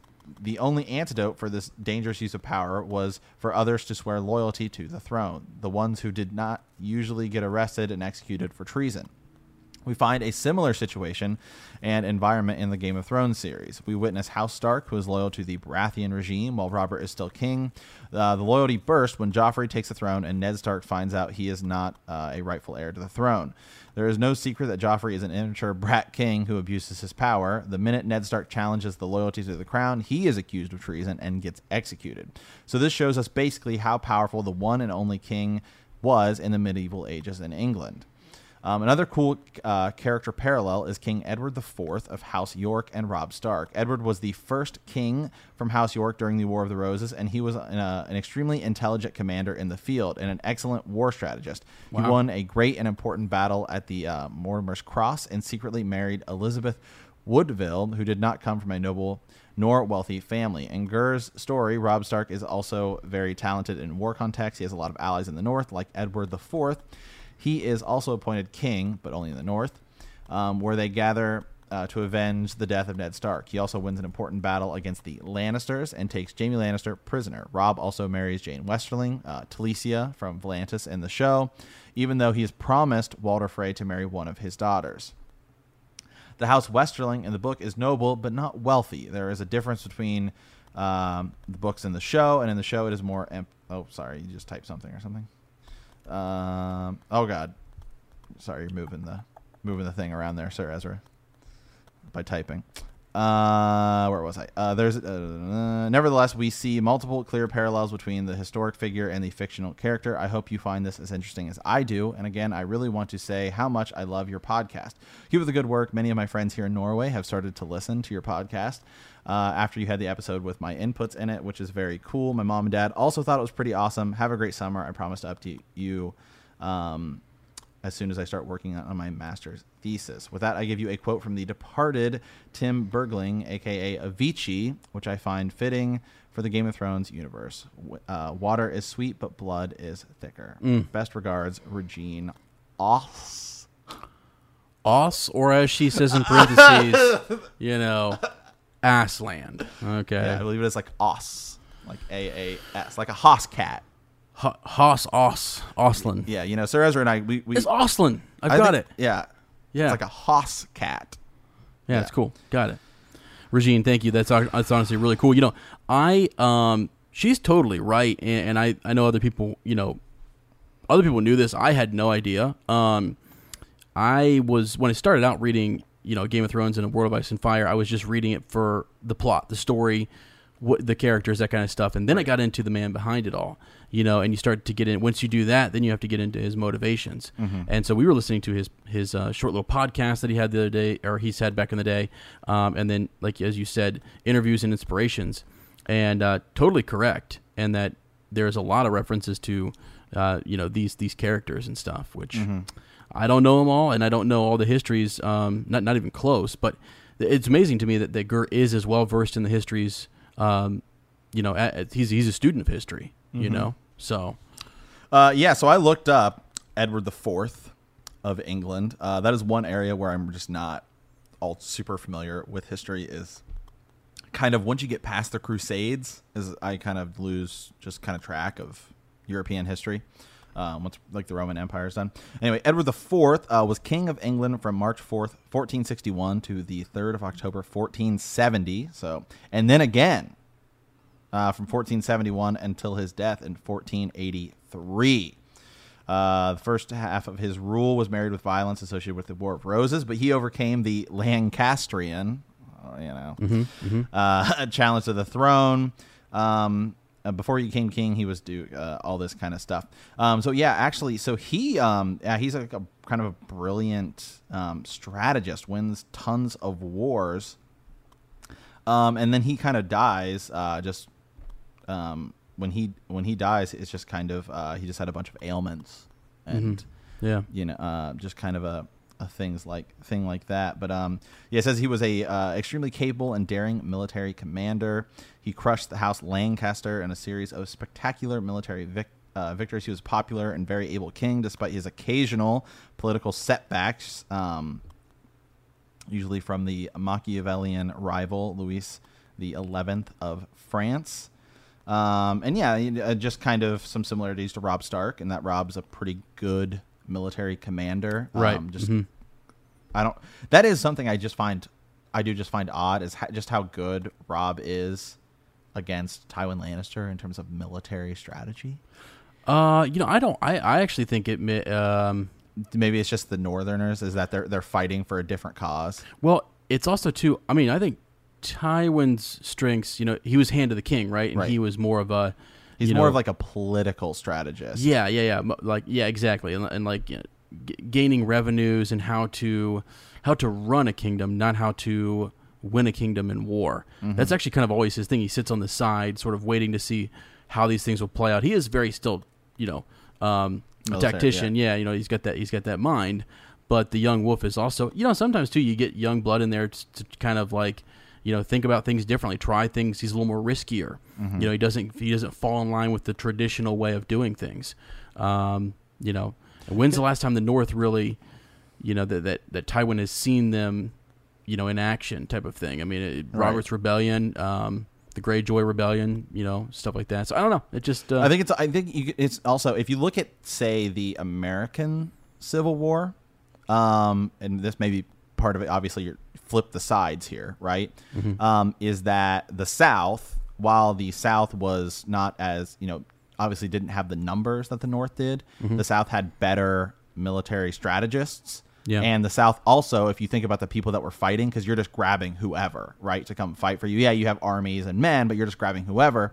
And the South had more skilled people because you just you weren't in cities and things like that. So you have like hunters and farmers and stuff like that. So they're just going to be quicker to Right, adapt to the weaponry. Well, it's probably the same in the north because the north is heavily wooded and stuff like that. So even in like holdfast and stuff like that, the people are like hunting and things like that. Where in the south, you kind of live more in cities and Mm-hmm. things like that, and so you're you're not as going to be as adept to just pick up these type of weaponry and stuff like that. Yeah, that, that's a good point. It's almost like you know that if you're urbanized or whatever, you're in those big cities that you're kind of, you know, softer or that you're not um, not not used to the ways of war, perhaps, or just being as hardened as as, uh, someone from the north. You know, even though you've got farmers and, and people who maybe hadn't held a sword, they still know those hardships, or they still Right. are just they've got I don't know, they're survivors, you know, type of thing. So I don't know. It's a good point. So. Um, let's see. Anything else on on, Uh, on no, that's it. That's again, thank you so much, uh, Regine, for sending in like all of the research. Like is very well put together. Yeah, it is, and I think I think uh, And know, also, I- she's made the connections there for us. Really, Yeah, Uh, and um, also the fact that she probably translates all of this stuff. she does translate this. Yeah, is like very helpful because Google Huge. Translate is pretty terrible. Uh, no, she did a beautiful job. It's yeah, amazing. it's amazing. Yeah. Actually, yeah. And anyone else that does that translates it into English, Yeah. uh, you know, that's just something as Americans we don't do, where we don't grow up learning multiple languages. So Very unfortunate, my yeah, friend. actually, it is. It really Yeah. is. It really, it really, it, I know, it really So, is. So Um, but uh, one more thing too, I want to say. So, she, uh, her being from from Norway, I actually believe my my mom traveled to Norway as a foreign exchange student, and I'm going to figure out where she, which city she actually went to, and what place she was at. I'm gonna I'm gonna send. Uh, Regine, some of that information, and see, just kind of figure out where that's at. I've always wanted to go. Oslo back, is the actually. capital, by the way. Is it the capital? Okay. Yeah, I love, I love looking up other countries and just seeing like what. Oh, me they- too. I love. Yeah, I think it's. I think it's really neat. I've always liked that that um, that area. So, Mm-hmm. um, okay. All right, let's move on here. Let's see. We've got our humble blacksmith, Caleb. Mm-hmm. Here we go. We told we said last Friday we would uh, we would save his email for this Friday, and here it is. Um, my dearest, goodest of lordiest lords. uh, a few episodes ago, you were speaking on Arya's concern uh, being bastard born because of her resemblance to Jon Snow. I'm not exactly sure what chapter it is, but I distinctly remember a line stating Arya looking very much like Lyanna. Um, so, just a hint from Gur um, about Jon's true lineage. So, using the, the, the transitive property, this solidifies blank plus L equals J in a Song of Ice and Fire from me. So, basically, saying, well, you know, what he's saying there is that, like, doesn't matter who you put in that blank, that, that L is, is, is, is definitely, you know, a part of the equation. Yeah, You know, so Lyanna is the mother of Jon. but it may not be Rhaegar. Well, it could be. I mean, it could. It, it, it could be. It could be Rhaegar. Right, I, I know what he's Yeah. saying, but he's saying blank, so it doesn't matter who. Doesn't matter who, but he's just saying like, Right, like I that part seems pretty pretty firm to him is that it ha- that somehow it is it is it is Lyanna. You Yeah. know. So he goes on to say your show is awesome, professional quality, and incredible insights. I'm a new listener as of a few months ago. Can't get enough. Your humble blacksmith, Caleb. Well, thank you very much. Yeah, Caleb, honestly- seriously, anytime, seriously, guys, and I mean that. Anytime we get positive reviews, it's just I'll like I'll I'll like text Ez and I'll be like, Yeah. sick. Did you see that review? Yeah, yeah, yeah. Like- it's well, it's such a good community because I mean, your, your the, the email like the ravens that we get are so in depth, man. Mm-hmm. I mean, they're so um, th- th- they're full of. Uh, you can tell you guys the have amount read of re- the studied. amount of re- the amount of research it causes us to do, like we would just do the research in general to do it, but now Yeah. it's it just helps because it, it just points us in the right direction because they're, they're just even with the the five just the main the five main series books we have, Right. There's just so much, Yeah. to cover, and that doesn't even touch Dunk and Egg, World of Ice and Fire, the novellas, just Yeah. the show. The show also impacts Yeah. potential things and just so much. That's why that's why Fallout Friday is one of my favorites because you can go to all parts, the histories, you Mm-hmm. know, speculate in Green Dreams beyond Dance of Dragons, and get into the to the nitty gritty of it. So, um, you know, I think it's neat. I think Caleb, that's I, I, it is very um, huh, yeah. So I'm gonna yeah, the, I have a passage I'm about to read about Arya and Lyanna, and um, so I'll, I'll read the Ghost of Harrenhal's you know email Raven this week, and then tie it back into what Caleb uh, has said, if that's okay. Go right ahead. Think that's okay? Okay, so let's dive into um, the, the Ghost of Harrenhal has uh, you know sent us our our weekly correspondence here, and this is a tough one, and and it's actually there's not a lot here for me to for, for me to go on, and I've had to really kind of mm-hmm. uh, dig deep, and I didn't come up with a whole lot, so I might I might have disappointed the ghost this week, but that's okay. I'm sure I'll get something else next week, or perhaps I'll get uh, you know more context or something from the ghost in the future. But mm-hmm. uh, I love the correspondence. So uh, the question is: Is Sir Duncan the Tall's heir at the wall? So Sir Duncan the Tall's you know son or offspring heir um, is his heir at the wall question, Sir Matt. The other question is the old gods called to Theon specifically and helped him and helped him gain himself. Who else have the old gods called to? Um, so interesting. We've been talking about the old gods, and and uh, and we're actually I hadn't brought up Sir Duncan the Tall yet. Maybe um, perhaps Sir Matt, you can kind of look into the Theon connection. I'm about to read a little something from uh, A Dance of Dragons that might shed a little bit of light on this. Okay, let's see. So I'm in. Uh, for some reason, A Dance of Dragons Bran uh, three has just been it just it's just packed with information here, and I wanted to read a little connection that that is made here. Um, so Bran gets his first taste of like jumping in with with Brynden into the weirwood, and he he kind of um, uh, shifts into he, he jumps skin right he, he leaves his body and goes into the roots of the weirwood and kind of takes off right and when he does that, he um, he sees right away his father, um, you know, back at Winterfell, and and he's just shocked. He's, he's he can't believe this. Um, his father's still alive. He actually comes back out, you know, telling Brynden he's alive. My, my, my father's alive. He's there. He's in Winterfell. You know, and I'm, I'm I'm guessing that would make Bran say, "I've got to go see him. I've got to go back." And and Brynden tells him, "No, you know that that you saw um, the past." He explains how you know um, he talks about this river passing by and how men live in the present, but trees, you know, stay rooted right there and what can watch the stream go by, you know, and they can see where it came from and where where, where it went to, type of thing. Um, and so then he heads back to um, this little this little alcove in the cave. This is when he's in the cave, by the way, with all of the uh, children of the forest, you know, and and things. He's in there with Leaf, and um, Jojen's real upset. You know, he's not doing well. I think he's kind of suicidal almost, like he's he's staying uh, here in this cave and he's not going to. I think he knows he's going to die. Meera is upset. Hodor is Hodor. You know, and he goes back though. He wants to tell Meera and Jojen what happened, and when he gets back, they're not there, and it's a little disturbing. They're not there. They, they they've gone somewhere. Um, now it's a vast, big cave. It goes on. You know, um, I think at one point they can get down to this river.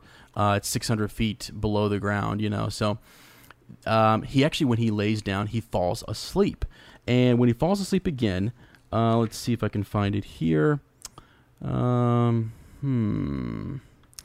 Faster, faster. Okay, so, oops, back up here a little bit. Okay, he is. He sees his father. This is gonna be a little. This is gonna be quite a bit. Is it okay, Sir Matt? If I just no, go, kinda, go right ahead here. I'm, okay. I'm reading all this stuff about Theon. Okay, cool. Okay. Um, all right. Watching the flames, Bran decided he would stay awake till till Meera came back. Jojen would be unhappy, he knew, but Meera would be glad for him, for he did not remember closing his eyes. Now, I think this is just key. So I know this is a lot of reading, but I, I really want you guys to listen and pay attention because I have questions for you. You know, at the end of this. Uh, let's see. But then somehow he was back, so he did not remember closing his eyes. But then somehow he was back at Winterfell again, in the Godswood, looking down upon his father. Lord Eddard seemed much younger this time. His hair was brown, no hint of gray in it, his head bowed. So again, he's seeing back into the past. He sees his father there. And his father says this Let them grow up close as brothers, with only love between them, he prayed. And let my lady wife find it in her heart to forgive. Father, Bran's voice was a whisper in the wind, a rustle in the leaves. Father, it's me. It's Bran. Brandon. Eddard Stark lifted his head and looked long at the weirwood, frowning. But he did not speak. And this, these are this is italicized, and uh, so when I say it's italicized, it's Bran's internal thoughts. He cannot see me. Bran realized, despairing. He wanted to reach out and touch him, uh, but all he could do was watch and listen. I'm in the tree.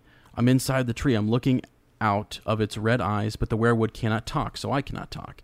So then Eddard resumes his prayer, um, and, uh, and and kind of and, and then all of a sudden the vision kind of kind of kind of fades. Uh, Ed, Eddard Stark dissolved like mist in the in the morning sun. Now he has several visions here. He has, several seeings, and I, I, I'll break them down at the end here. So let's just read them though. Now, two children danced across the god's wood, hooting at one another as they dueled with broken branches. The girl was the older and taller of the two. Arya, Bran thought eagerly as he watched her leap on onto a rock and cut at the boy. But that couldn't be right. If the girl was Arya, the boy was Bran himself, and he had never worn his hair so long. And Arya never beat me playing swords the way that girl is beating him. She slashed the boy across his thigh so hard that his leg went out, you know, from under him and he fell into the pool and began to splash and shout. Be quiet, stupid, the girl um, said, tossing her own um, you know, branch aside. It's just water. Do you want old Nan to hear and run and tell father? She knelt and pulled her brother from the pool, but before she got him out again, the two of them were gone. Now, mind you, I, I believe as as I read this, every every vision that happens here takes place through the same weirwood and in the same God's wood. It's in Winterfell. So next one. After that, the glimpses came faster and faster. Still, Bran was feeling lost and dizzy. He saw no more of his father, nor the girl who looked like Arya, but a woman heavy with child, emerged naked and dripping from the black pool, knelt before the tree, and begged the old gods for a son who would avenge her. Then there came a brown haired girl, slender as a spear, who stood on the tips of her toes to kiss the lips of a young knight as tall as Hodor. The dark eyed youth, pale and fierce, sliced three branches from a weirwood and shaped them into arrows. I'm sorry, a dark eyed youth. Uh, so not that's not referring to our knight there. A dark-eyed youth, pale and fierce, sliced three branches off the weirwood and shaped them into arrows. The tree itself was shrinking, growing smaller with each vision. Uh, so really, he, the, the the tree is just getting younger, you know, and he sees other trees kind of come and go. Um, and and so after they kind of come and go, he says, "And now the lords." Bran glimpsed. Um, oh, I'm sorry. Back here a little bit. Uh, I want to be. Oh no! And now the lords Bran glimpsed were tall and hard, stern men in fur and chainmail. Some wore faces he remembered from the statues in the crypts, but they were gone before he could put a name to them. Then, as he watched, a bearded man forced a captive down onto his knees before the heart tree. A white-haired woman stepped towards them through a drift of dark red leaves, bronze sickle in her hand. No, said Bran. No, don't. But they could not hear him, no more than his father had. The woman grabbed the captive by the hair, hooked the sickle around his throat, and slashed. And through the mist of centuries, the broken boy could only watch as the man's feet drummed against the earth. But as his life flowed out of him in a red tide, Brandon Stark could taste the blood. Um, so a couple of things happen there. You know, there's um, there's a couple of different, I guess, like visions. You know, I, I think we see, I believe we see Sir Duncan the Tall. What do you think, Sir Matt? I mean, like that that when it makes a, a tall young Yeah. knight. Well, you know, here's the we know that so we don't know. uh, I mean, we kind of know what happens with Duncan the Tall. And we know that if the, if the last thing we know of him, just given by the the Dunk and Egg series, is that he is at the tourney at or where's that at? Uh, not Ashford Meadow, the where he's the Mystery Knight. And anyway, he's close. He's he's close to the north, and they they because they were they were talking about potentially going up afterwards and squiring for the current Lord Stark. Okay. And after that, they kind of give a little break and say Dunk and Egg's going to come back with more things. We, you know, he eventually will. I think they say he'll go to the wall. He'll come back and become to Lord Commander and stuff like that. And there's theories that Brienne of Tarth is a heir of Duncan the Tall. Um, there's theories that Old Nan is, you know, Rohanne Webber. Mm-hmm. Yeah. Um, and so you know, I do like the idea that Duncan, you know, because if he is if he is at the King's Guard at the time, that maybe that's why he can't marry them or whatever. Mm-hmm, um, and so that he does still end up getting with them and having children. children. Yeah. hmm Okay. Yeah, that's interesting. You know, I think the, the ghost emo is that are any of his heirs, you know, at the wall. Right. And I think I think seeing him here at Winterfell and seeing him, you know, kissing whether it's old Nan, Lady Webber, Mm-hmm. you know, or someone else. And Hodor, yeah, is is Hodor, yeah. So Right, and well, we know Hodor is a is a descendant of of uh, great grandson of Yeah. of old Nan, um, and the connection as tall as Hodor, Mm-hmm. right, um, makes us believe that that was Sir Duncan the Tall. Yep. They're in the Godswood, you know, sneaking a kiss or whatever. Maybe they I snuck hope so. away. I hope so. You know, Yeah. he's such a good character. He's my he's like my favorite character. Yeah, I mean, like you know, and, I mean, uh, the whole series, he he's probably even more than Jon Snow. He's Yeah. probably my favorite. Yeah, the only the only thing I, I would say to the ghost is if let's say that was old Nan that he was you know smooching on there and ends up hooking up with or whatever, would one of his heirs be at the wall? If it if you're talking about one of old you know children that he had and descendants that he had with old Nan, she says they they they're all lost except for Yeah. Hodor. Yeah. You know, and Hodor is the only her only surviving blood. Really, they were lost in the in the wars with Robert and her even her wi- even her um her daughters became wives and they Right. themselves have have she outlived them you know Mm-hmm. so if it's if that is old Nan then nah not so sure now if it was someone like you know how do you get to the brienne of tarth Right. be, being a descendant who would it have been that he was with Right. you know because you got Tanselle too tall who's another girl who he's interested in Yeah. you know i mean he references kinda, every time, every yeah book. i just wonder if there's going to be more girls you know what i mean it's I just hope like so. and he's I- just not- he's a good guy he's not you know he's just doing his own thing or whatever and he's just he's i don't know he's He's great. yeah Please read the Knight of Seven Kingdoms. Please read it. It's all so three good. of them. They're just so good. You will understand- The audiobook is the The best. Absolutely worth getting. Yeah, absolutely worth it. I mean, as soon as you read the first Hedge Knight, you will understand why we fell in love with Hedge Knights. You will understand why we fell in love with Sir Duncan the Tall and and everything about him. It's just and it's just different. They're just and they're just short little contained stories. Yeah. and they're great. I, I love them. They, they they're my favorite to be honest. They're like I like them more than yeah, oh the yeah, main series. yeah, yeah. They're they're wonderful. Now, a couple um, theory. I'll throw out a few thoughts here, and I, I want to go over these again. Some some things that Bran saw in that. Um, yeah. Because I have the Theon, I have the Theon stuff. Okay, okay. yeah. In that vision, and this is um, so. So to answer Ghost, uh, you know, hit, um, the thought there, I there could be, there, there definitely could Yeah. be someone there at the wall. We've even speculated that perhaps Dun- Sir Duncan at one point, you know, if something went down at at um, at Summerhall, you know, after that, and maybe Egg had to, if if Egg did live and had to go across the narrow sea, he would probably go with him. But maybe if he didn't, you know, uh, maybe they had to split you know ways. And he and he did end up going to the night's watch or whatever and went through winterfell. So there's a possibility there. But the things that Bran sees during his sleep you know the, the visions uh, through the winterfell heart tree he sees his young father praying you know let them grow to be close as brothers uh, with only love between them. Let my lady uh, my lady wife uh, find it in her heart to forgive. He sees a young girl and a younger boy uh, play fighting with branches. I think uh, someone had said i think it was caleb had just mentioned Arya looks a lot like Lyanna. Bran actually mistakes Arya for Lyanna. It's actually Lyanna um, and um, Benjen, you know, and so that's actually, you know, I, I believe Lyanna and Benjen fighting each other, um, and it just shows you what a, you know, what a badass Lyanna is. She's whooping up on her younger brother, and uh, but she looks just like Arya, but he knows that's not Arya, and his hair wasn't that long, and you know, and and, and things. So. Um, that's a neat little connection there. And then he sees a pregnant woman coming out of the black pool, praying for a son to avenge her. I saw a lot of different theories on this, you know, as to who that could be. Um, you know, it being, uh, I think at one point one of the uh, Lords of Winterfell had to fight a king beyond the wall, and there was a whole whole piece where the the son that this that this lady has actually ends up going and fighting and killing his father, who might have raped the the mother type of situation. So. Uh, that could be that. There could be something else. A slender girl on her toes kisses a knight as tall as Hodor. I believe that that is Sir Duncan the Tall. I don't know who the girl is though, and I Right. would love to hear people speculate on that. Um, a pale, dark-eyed youth cutting three branches from the weirwood and shaping them into arrows. Full credit here goes to the Citadel, Westeros.org. You should check it out. Um, they totally believe that this is, you know, Torrhen uh, Stark, the king who knelt, um, had a brother, Brandon Snow, and Brandon Snow said that he could kill Aegon's dragons during Aegon's conquest. So instead of kneeling, uh, it was almost like he had cut perhaps these. He had a weirwood bow and perhaps weirwood maybe they could kill dragons. Thought they could kill dragons, and so there's there's the idea that maybe maybe there is something to that, you know. So something to keep your eye on. Could And isn't it interesting that the, that Bran's visions cause him to see other brands? uh huh uh huh yep That's, that's a big theory is that they're all the same person, right? Yeah, like it is. Mm-hmm, absolutely.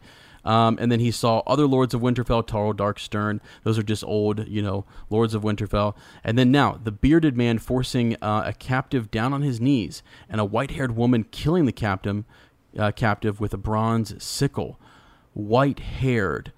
I don't know if that means old or if that means like would that be misinterpreted? Be like silver hair, or would that be perhaps you think of the the, the Night King who was fell in love with a female version of like an other, the Cold Lady, you know, who could have had you know kind of whiter hair perhaps. So uh, just some thoughts, something to, to, for you guys to think about. Again, just go check out you know um, Bran Three and and, and a Dance of Dragons and, and see what you think. Open up your book and and and, and, and check it out. So. Yeah. Um, what, what are your thoughts on Theon there? Uh, all right, because he asked about Theon and the old gods and how he could have. Um, let me pull up his exact question here. Uh, the old gods called to Theon specifically and helped him gain himself. What else have you? who else have the old gods called to? Um, so here, let me pull this up. Uh, full credit goes here to um, F. Yeah, I'm curious. Tumblr, somebody's Tumblr. It's like a, like he, does, he runs like a Game of Thrones Tumblr, Song of Ice and Fire. All right. Tumblr. Anyways, he just has this pulled up here. Theon and the Old Gods. Uh, we all know that in the previous life of Stark's ward or Prince of Winterfell, Theon seldom prayed at all, and Stark tree gods meant nothing to him. This is a section from A Clash of Kings. Tell me true, nephew. Do you pray to the wolf gods now? Theon seldomly prayed at all, but um, but that was not something you confess to a priest, even your father's own brother. Ned Stark prayed to a tree. No, I care for nothing for Stark gods. Clash mm-hmm. of Kings. That's when he gets off on Pike, and his uh, sure. uncle comes to greet him. Who I can't remember what's his, what's that guy's name? Uh, oh, uh, Aeron Aeron Aeron Greyjoy. Aeron Greyjoy. Yeah. Yep. Um. so then he goes on to then um this person goes on to say, but yeah, uh, but when he's back um, to half ruined Winterfell as a human ruin named Reek, the situation suddenly changes during his first visit to the um, good old Godswood, where he had uh, to give away Ramsay's bride. Mm-hmm. This is from A Dance with Dragons, it's like one of the Reek chapters. Yep. Theon found himself wondering if he should say a prayer. Will the old gods hear me now if I do? They were not his gods, never had been his gods. He was an Ironborn, a son of Pike. His god was the drowned god of the islands. But Winterfell was long leagues from the sea. It had been a lifetime since um, any god had heard him, but he did not know who he was or what he was, why he was still alive, why he had ever been born. Theon, a voice seemed to whisper. His head snapped up. Who said that? All he could see were the trees and the fog that covered them. The voice had been as faint as rustling leaves, as cold as hate. A god's voice or a ghost's. Uh, how many died that day he took Winterfell? How many uh, more took that day he lost it? The day mm-hmm. that Theon died and reborn as Reek. Yeah. Um, then he goes on to say that the person uh, he's not just praying; he communicates with the god, and he's willing thus uh, see if they can hear his answer. Somewhere in the godswood, a raven screamed. A dagger was still in his hand. He sheathed it. Reek is my name. Reek. It rhymes with weak. Reek bent. Uh, to his task. Mm-hmm. Yeah. But here's the question. Actually, some of that may be from, and then in the sample chapter of Winds of Winter, mm-hmm. um, Asha and Yara in the show, but that doesn't happen in the show, yeah. um, asks Stannis, because Stannis is going to kill him, um, to behead him in front of a god's tree and don't let him be born, burned to R'hllor. That he should be, he should be. Um, really? Yeah. Wow, that's interesting. Yeah, thanks, Wiki. Because uh, I, yeah. re- I have not read the sample chapters of Winds yeah. Uh, Winter. I've just heard a couple that I haven't either. Has, has read. Um, but I don't actually think that's the gods. Uh huh. Yeah. If he's in front of a weirwood tree, right? I think it is Bran, yeah. aka Three Eyed Crow. Okay. Yeah. Same kind of thing with Ned. What? Yeah. Exactly. Yeah. I mean, that's that's definitely within the power of the Weirwood network. Yes. Yes, it is. It is. It is for sure. Yeah. So now the question is, you know, who else have the old gods called to? And I, you'd probably have to do some research to see other situations where people thought their name was called, or someone was calling out to them, or, you know, um, yeah. I, am I'm, I'm trying to think here. You know, I'm saying I, I can't think of anybody off the top of my head, but um, I'm sure that that happens. Yeah. That's that's the influence there, right? You know, is is that there? It's it kind of brings Reek back to himself. He's struggling with the idea that he wants to, you know, do some good here. Um, even though it is just, I think it's Jeyne, I think it's Jeyne Poole, um, who is posing as Arya Stark. You know, but he wants to save her. He wants to do some good. He sees her, you know, extremely mistreated, uh, and, and things. So you know, so yeah, there's there's that whole piece. But I don't know, man. Um, that's a really good question. Do you have any other any ideas on who else the the the weirwoods could be talking to besides like Ned? The which, actual which I just, say the just the old gods in general speaking. I don't know that we really ever see any god other than perhaps R'hllor kind of speak to people, and we only see them kind of I guess speak to them, or maybe they just look into the flames, and because they're looking in the flames, he decides to show them something. Right. Well, I mean, I, I, I think it's it's more subtle with the old gods, and I think Yeah. that's the, the whole piece is like to look for things where. Um, so, so- okay, the, the title to, to Ghost of Harrenhal's, uh, you know, Raven was they whispered Theon, not Reek.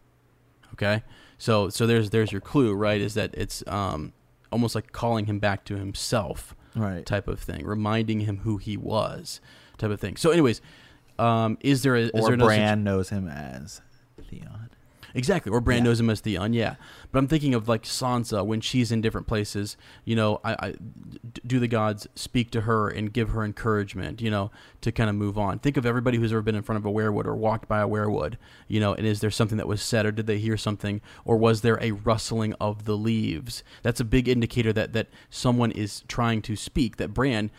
Um, Brynden, yeah. yeah, Brynden Rivers tells him, you know, no, all, all it came through was um, when you.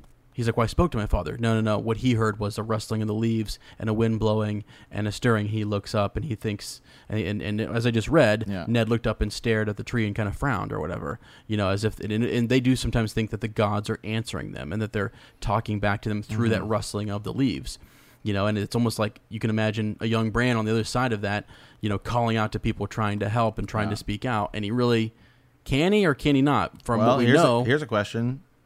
Because Theon says he heard Yeah. he heard the, as you just read there you know he, it seemed like someone had called his name yeah. but then so when he calls out to his father does his father hear the rustling of the leaves or does he actually hear his you know a, a uh, uh, young boy calling out father Yeah. so uh, because brynden just tell as you've said Well- brynden's powers might be capped and, and limited and Yeah. maybe bran can do more than maybe Bran can do more. And so here, so here's the question: Is oh god, here comes here comes a handful of questions here. One, um, is it really that the three-eyed crow, uh, is like the aspect of all the old gods? And like that's what they're trying to do. They're trying to speak to people throughout time. Because if you, if you go back in a World of Ice and Fire, when it's talking about Bran uh, like the pact, right, and it talks about how Bran the Builder went and met with the children to talk Yeah. about things, and it said that th- he kind of learned their song, and their song was like the sounds of leaves Yep. and stuff like that. yes Um, but then when yes you're right um, so maybe that the children have also evolved over time because the children seem to know English or common. I mean, Uh-huh. when Bran shows up, yeah they they can speak his language.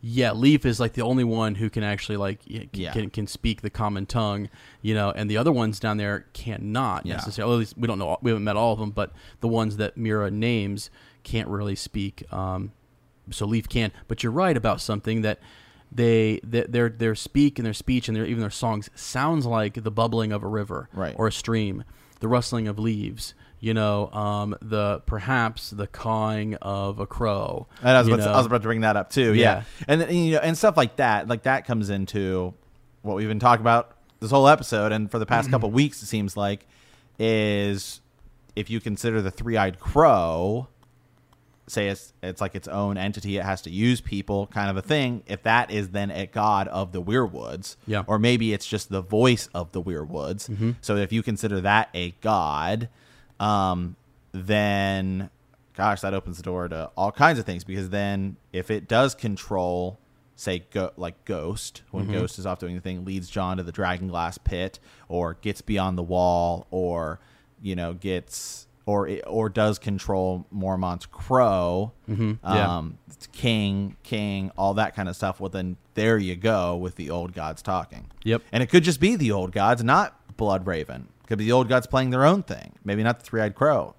We think sometimes it's the three eyed crow, but Mm-hmm. it could just be the old gods in general, Yeah, yeah, for sure. maneuvering things around. Yeah, interesting.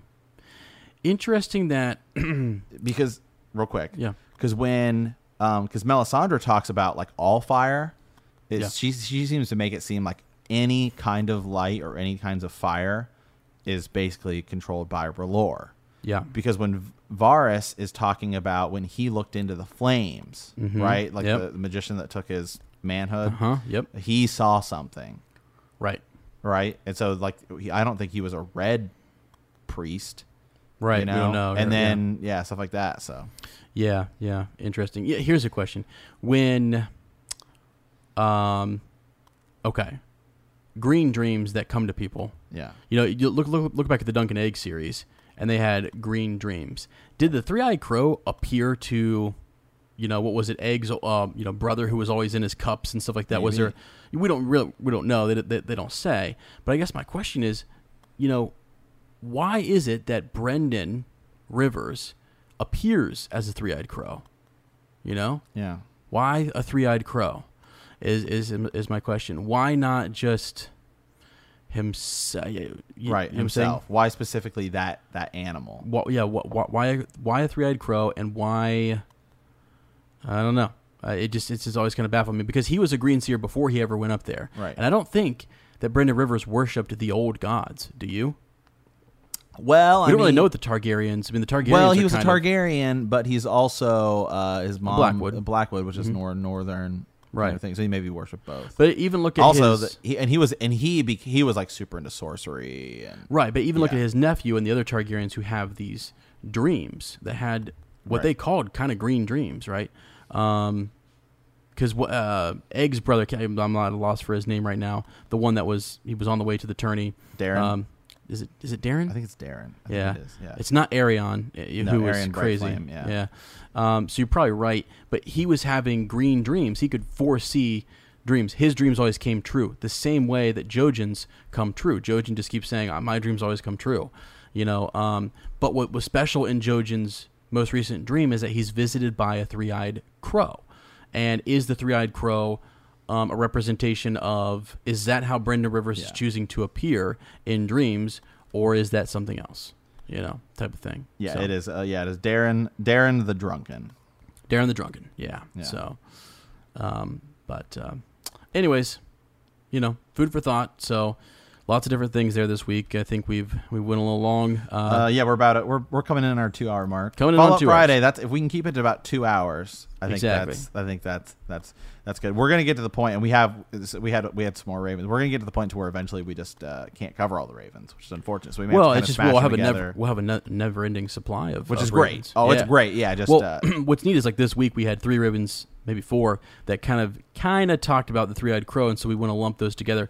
We could read all those together and then do one big discussion. it seems like them. just in the past couple of weeks, what's happened is uh, is like we get kind of get going on a thread. Like we were talking about the hammer for a while, you know. Yeah. like- and then it's like okay, then or, we, or the main chapter kind of influences something because we were talking about Arthur Dayne there for a while. So Yeah, yeah, yeah. yeah. So maybe what we'll do if we go forward, if we start getting like 16, 20 ravens and we just can't get to them all, we'll we'll kind of say like, hey. We'll do a poll. Here's what we're kind of thinking about. Maybe kind of tailor ravens towards this to discuss specific parts of it. So then we can kind of research a little bit more about it, and then we can kind of come in and do like a big block theory, and Yeah. people will have different kind of questions. Well, yeah, for sure, and I, and also we don't want to limit you because if somebody comes out with a random something that we're not That's thinking of- amazing. Yeah, yeah, Yeah, yeah. It's it's the the better the Raven and the more thought out it is, and the more Yeah. that, that there's there. I mean, uh, it's meat for the show, and we just Mm-hmm. kind of can can take off. So um, that's what we when we set out to to create this group and this community and things. Yeah. uh, it was all about you guys having an influence and a voice on the show because. You know, uh, we just kind of facilitate it. So when you bring these comments in, it's it's su- such a great thing. Uh, it will be neat when we start the group to kind of get people um, sharing back and forth. And as you have conversation with each other, because right now you're just sending us a Raven. The whole point of that group is, you know, we can then have conversations with each other. We, Sir Matt and I can watch the conversation, jump in on the conversation, and it really makes. Well, we'll pull all of that into Fallout Friday. Right, like right now we had we posted the hound with the Clegane goal, Clegane Bowl Yeah. thing, and um, somebody had said something about um, the mountain might actually still end up killing the hound just because of the way the show is. And Yeah. I think her name was Winona Moon. I want to say if I'm, I can't remember her uh, name, but she had sent us a raven about that, and Yes. she commented and she was like, "That's what I'm saying." So you know, like, Yes. yeah, so it's just kind of cool. People, Absolutely. people going back and forth. So Yeah. Um. One more thing I wanted to read here. We got I, our. have- I want to read. I want to read that review that guy sent. That's us. what I was gonna pull up. Read Oh, okay. Okay. Go for it. Go ahead. This is from Tanner RL. He, he left us a uh, review on iTunes. So uh, I just want to give him a shout out because literally, Sir Ezra and I read this the other day, and we were just, it was awesome. Yeah. And so uh, anytime I can read a great review about myself, uh, always good. But anyway. I've been listening to podcasts religiously for over two years now, and this is the first podcast I've decided to write a review for. On the way to work each morning, I think, wow, if only I could break both of my arms so I no longer have to punch numbers in a cubicle all day. Then I remember I have Bend the Knee. Bend the Knee is the type of podcast that causes both your jaw to drop and your eyes to water. I will forever remember listening to Sir Ezra the Watchful, recalling Lyanna Stark's powerful scene. Promise me, Ned. Promise me. I had just finished rec- uh, uh, reconciling an entire trial balance at work. Uh, yet I was in tears. Sir Ezra and Sir Matt are absolutely incredible when it comes to describing moments in a Song of Ice and Fire. You truly believe you are in the room with them. Watching these scenes from the perspective of the three-eyed raven. Uh, to top it off, they're very humble. These gentlemen appreciate their listeners more than any other podcaster I've ever listened to. Likewise, they never forget to plug any of their fans, friends who provide to the show with theories and insight. As a result, fans like myself are as loyal um, as they are to are just as loyal as they are to us. I just finished subscribing to all their social media outlets simply because I do not want to join the community. I want uh, I do want to join the community. They continue to describe. Thanks y'all all the way from Texas. Yeah. Thank t- you so very much. so much, Tanner. That honestly means a lot. It was, uh, you know, it, it does take a little extra effort to go over and leave a review, and I'm in the same boat sometimes. You know, where I've come across a podcast because that's. That's what we do. We we, Yeah. we podcast and we listen to podcasts, and um, you know when you really find something that's that's you know I don't know. That's a good community and there's a lot of positivity and there's a lot of reward in it. I think it's you know that's what I, what I was a podcast listener, you know, and, and I run I run book clubs at school and I do different things like that. And so I was kind of like that's what I wanted, you know, this to be. And Sir Matt and I talked, and it's all about community and stuff. Um, you know, the idea that when we get off of here, we talk about we'll get probably a couple more comments and we'll talk about people from around the world, which is just radical. It's it's absolutely crazy. So And especially the people that comment a lot, like Sir Ezra and I, when we just like talk like throughout the week, like we reference them just as like, oh, did you see what this guy said? Did you see what this guy said? Oh, it's like what- did you see what she- what she daily part of our Yeah. lives. Yeah. So it's Especially it's so it cool. and it and it, it does it absolutely influences the show. Sometimes I feel nervous, honestly, when I look at like because the show is growing and it's doing it's doing well. Sometimes I get really nervous. Uh, it's like somebody compared us at one point to uh, Alt Shift X, and I was like, uh, Okay. Yeah, yeah, like, yeah, yeah. uh, like Well, the, the the cool part is I think you know all of you guys are willing to do the read and the research and, yeah. and, and you watch the show you guys do and the amount of work you guys do for us insane. is huge. insane. Um, so you know another thing I want to mention. Um, speaking about just how the podcast is growing, Sir Matt was mentioning. You know, uh, one of the things that we would like to do uh, around us, we have Cincinnati. Um, you know, Comic Con coming up, and I think Mm-hmm. we might try to swing down there and uh, perhaps get. Uh, oh, I forget his name. Nick, God, Nicholas, the guy crazy. who plays like uh, some crazy last name. The guy plays Jaime Jaime Lannister, yeah. is, is coming to town, and we might go try to get you know his autograph and maybe see if I can get something from him for our our group, you know, and, Yeah. and perhaps send something around the world, you know, a signed photo or something to our you know to our, our our group or whatever. We'll we'll see. We might have to change the logo to a, a Lannister lion, um, if if he if he so wishes. No, I know we, we have we have, we have we have a Stark heavy, but we have some we have some we have some Lannister people. Yeah, we do. Yeah, Yeah, yeah. yeah, yeah. Well, what's neat, uh, you know, well, anyway, so, so so on that thought, we, we Sir Matt and I, when you support us on on Patreon, that allows us to kind of you know save up a little bit of money and and travel, go to Mm-hmm. these places. We would we would take. We are very. It's a very mobile podcast. Actually, I've taken some other projects to you know live to Barnes and Noble, to other Comic Cons, to conventions, Mm-hmm. Yep. and so that's really our goal is to kind of get going there. We want to really get our feet wet with all of this though, and then eventually this fall, you know, and next year try to hit up a lot of the major, you know, cons and, and have some meetups and, and do different things. So when you support us on Patreon and, you- and you write iTunes reviews, you have no idea how much it helps. It's it's it's tremendous. Yeah, absolutely. Um, another project I'm working on here, you know, because I know I know George uh, listens to the podcast from time to time. Yeah. Um, there is a first edition book within my grasp, and I am trying to get him to sign it. Yeah, Game of Thrones first edition. so I may be uh, uh, Dropping a couple hundred bucks. I may be traveling um, to to Santa Fe, and I might just swing in and see and then we can do a giveaway. Uh, oh, was like, I don't know about that. Let's there like- are things though that we could go get, um, Yeah. you know, signed from him. So I'm working on that, guys. Uh, he's going to be, uh, if you keep track of where Gur's going, he's going to be at Thriller Fest, um, you know, very soon. Uh, I think next week actually. Uh, or in two weeks, he'll be in New York City Thriller Fest. So if you're in the area, it's a lot of money though. Um, but he'll be he's going to be at a San Jose uh, con coming up in um, in August and things. But we're trying to track him down. We'd like to you know get a, get a couple things signed and just go meet the man who really you know um, got Yeah. this all going, man. I just love it. I absolutely love it. So, uh, all right, any other you know updates for the show? Anything else, there, Matt? Uh, no, I think that's that's kind of all. That's kind of all I got. Um, we have uh, some Patreon Black Council stuff w- starting to work on for um, next month. Mhm. Uh, I think we're gonna do for those of you who got our care packages for our, our Patreon people. You kind of got that uh, physical kind of newsletter. Yep. We're thinking about doing a uh, digital newsletter for all the Patreon people as well, so you can just kind of get those as we as as we do that. So Yeah, we might do, like, a now that I newsletter have, now that I, sign up. Now that we kind of did a little template, yeah. So Um, another thing too, uh, we have plenty. Um, we went ahead and did a mass order of shirts too, so we have tons of shirts. So if you do want to sign up for, you know, um, and, and, and to get a shirt, let us know. You know, you can sign up there and get access to the Black Council. You know, um, all that goodness. You know, say your Night's Watch vows, all that good stuff, and get a T-shirt. So. Um, just let us know. Go out to patreon.com forward slash bend the knee. Sign up there, and you should be good to go. yeah, and uh, well, one last thing here, real quick, uh, Sir Ezra, where can people follow you on social media? Uh, yeah, so a couple different places. Um, obviously, always follow ben, uh, BTK Cast. Um, you know, on our Facebook page, our, our Instagram, Instagram, Twitter. you know, Twitter, you know, and then uh, my own personal uh, Instagram is actually Womprat underscore two m, uh, W O M P R A T underscore two m, uh, and that's the same on Instagram, Twitter, what have you. You can find me under that handle almost anywhere. Yeah, you can find me anywhere on the internet at Super Gains Bros. S U P E R G A I N S B R O S. Uh, that's my Instagram uh, and Twitter, as well as I believe my, my Tumblr. Actually, my Tumblr might be my name. I can't believe you have a Tumblr. That's great. I actually have a pretty big following, and I, I every time. I always go look at it, I'm always like, "How did I?" And I don't I get know. it. I don't Yeah. get it. But um, great. anyway, yeah. So just we always get asked that from time where people follow us on the internet. So, uh, in closing, I think that's about it, Sir Ezra. Yeah, yeah. Make sure you send those uh, those ravens to btkcast at gmail.com.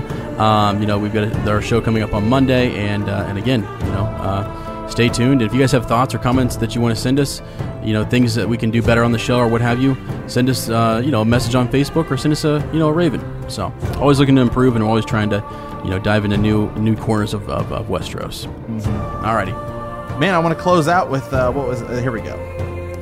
In in the words of Sir Grant, the Yellow Knight, fit to fight.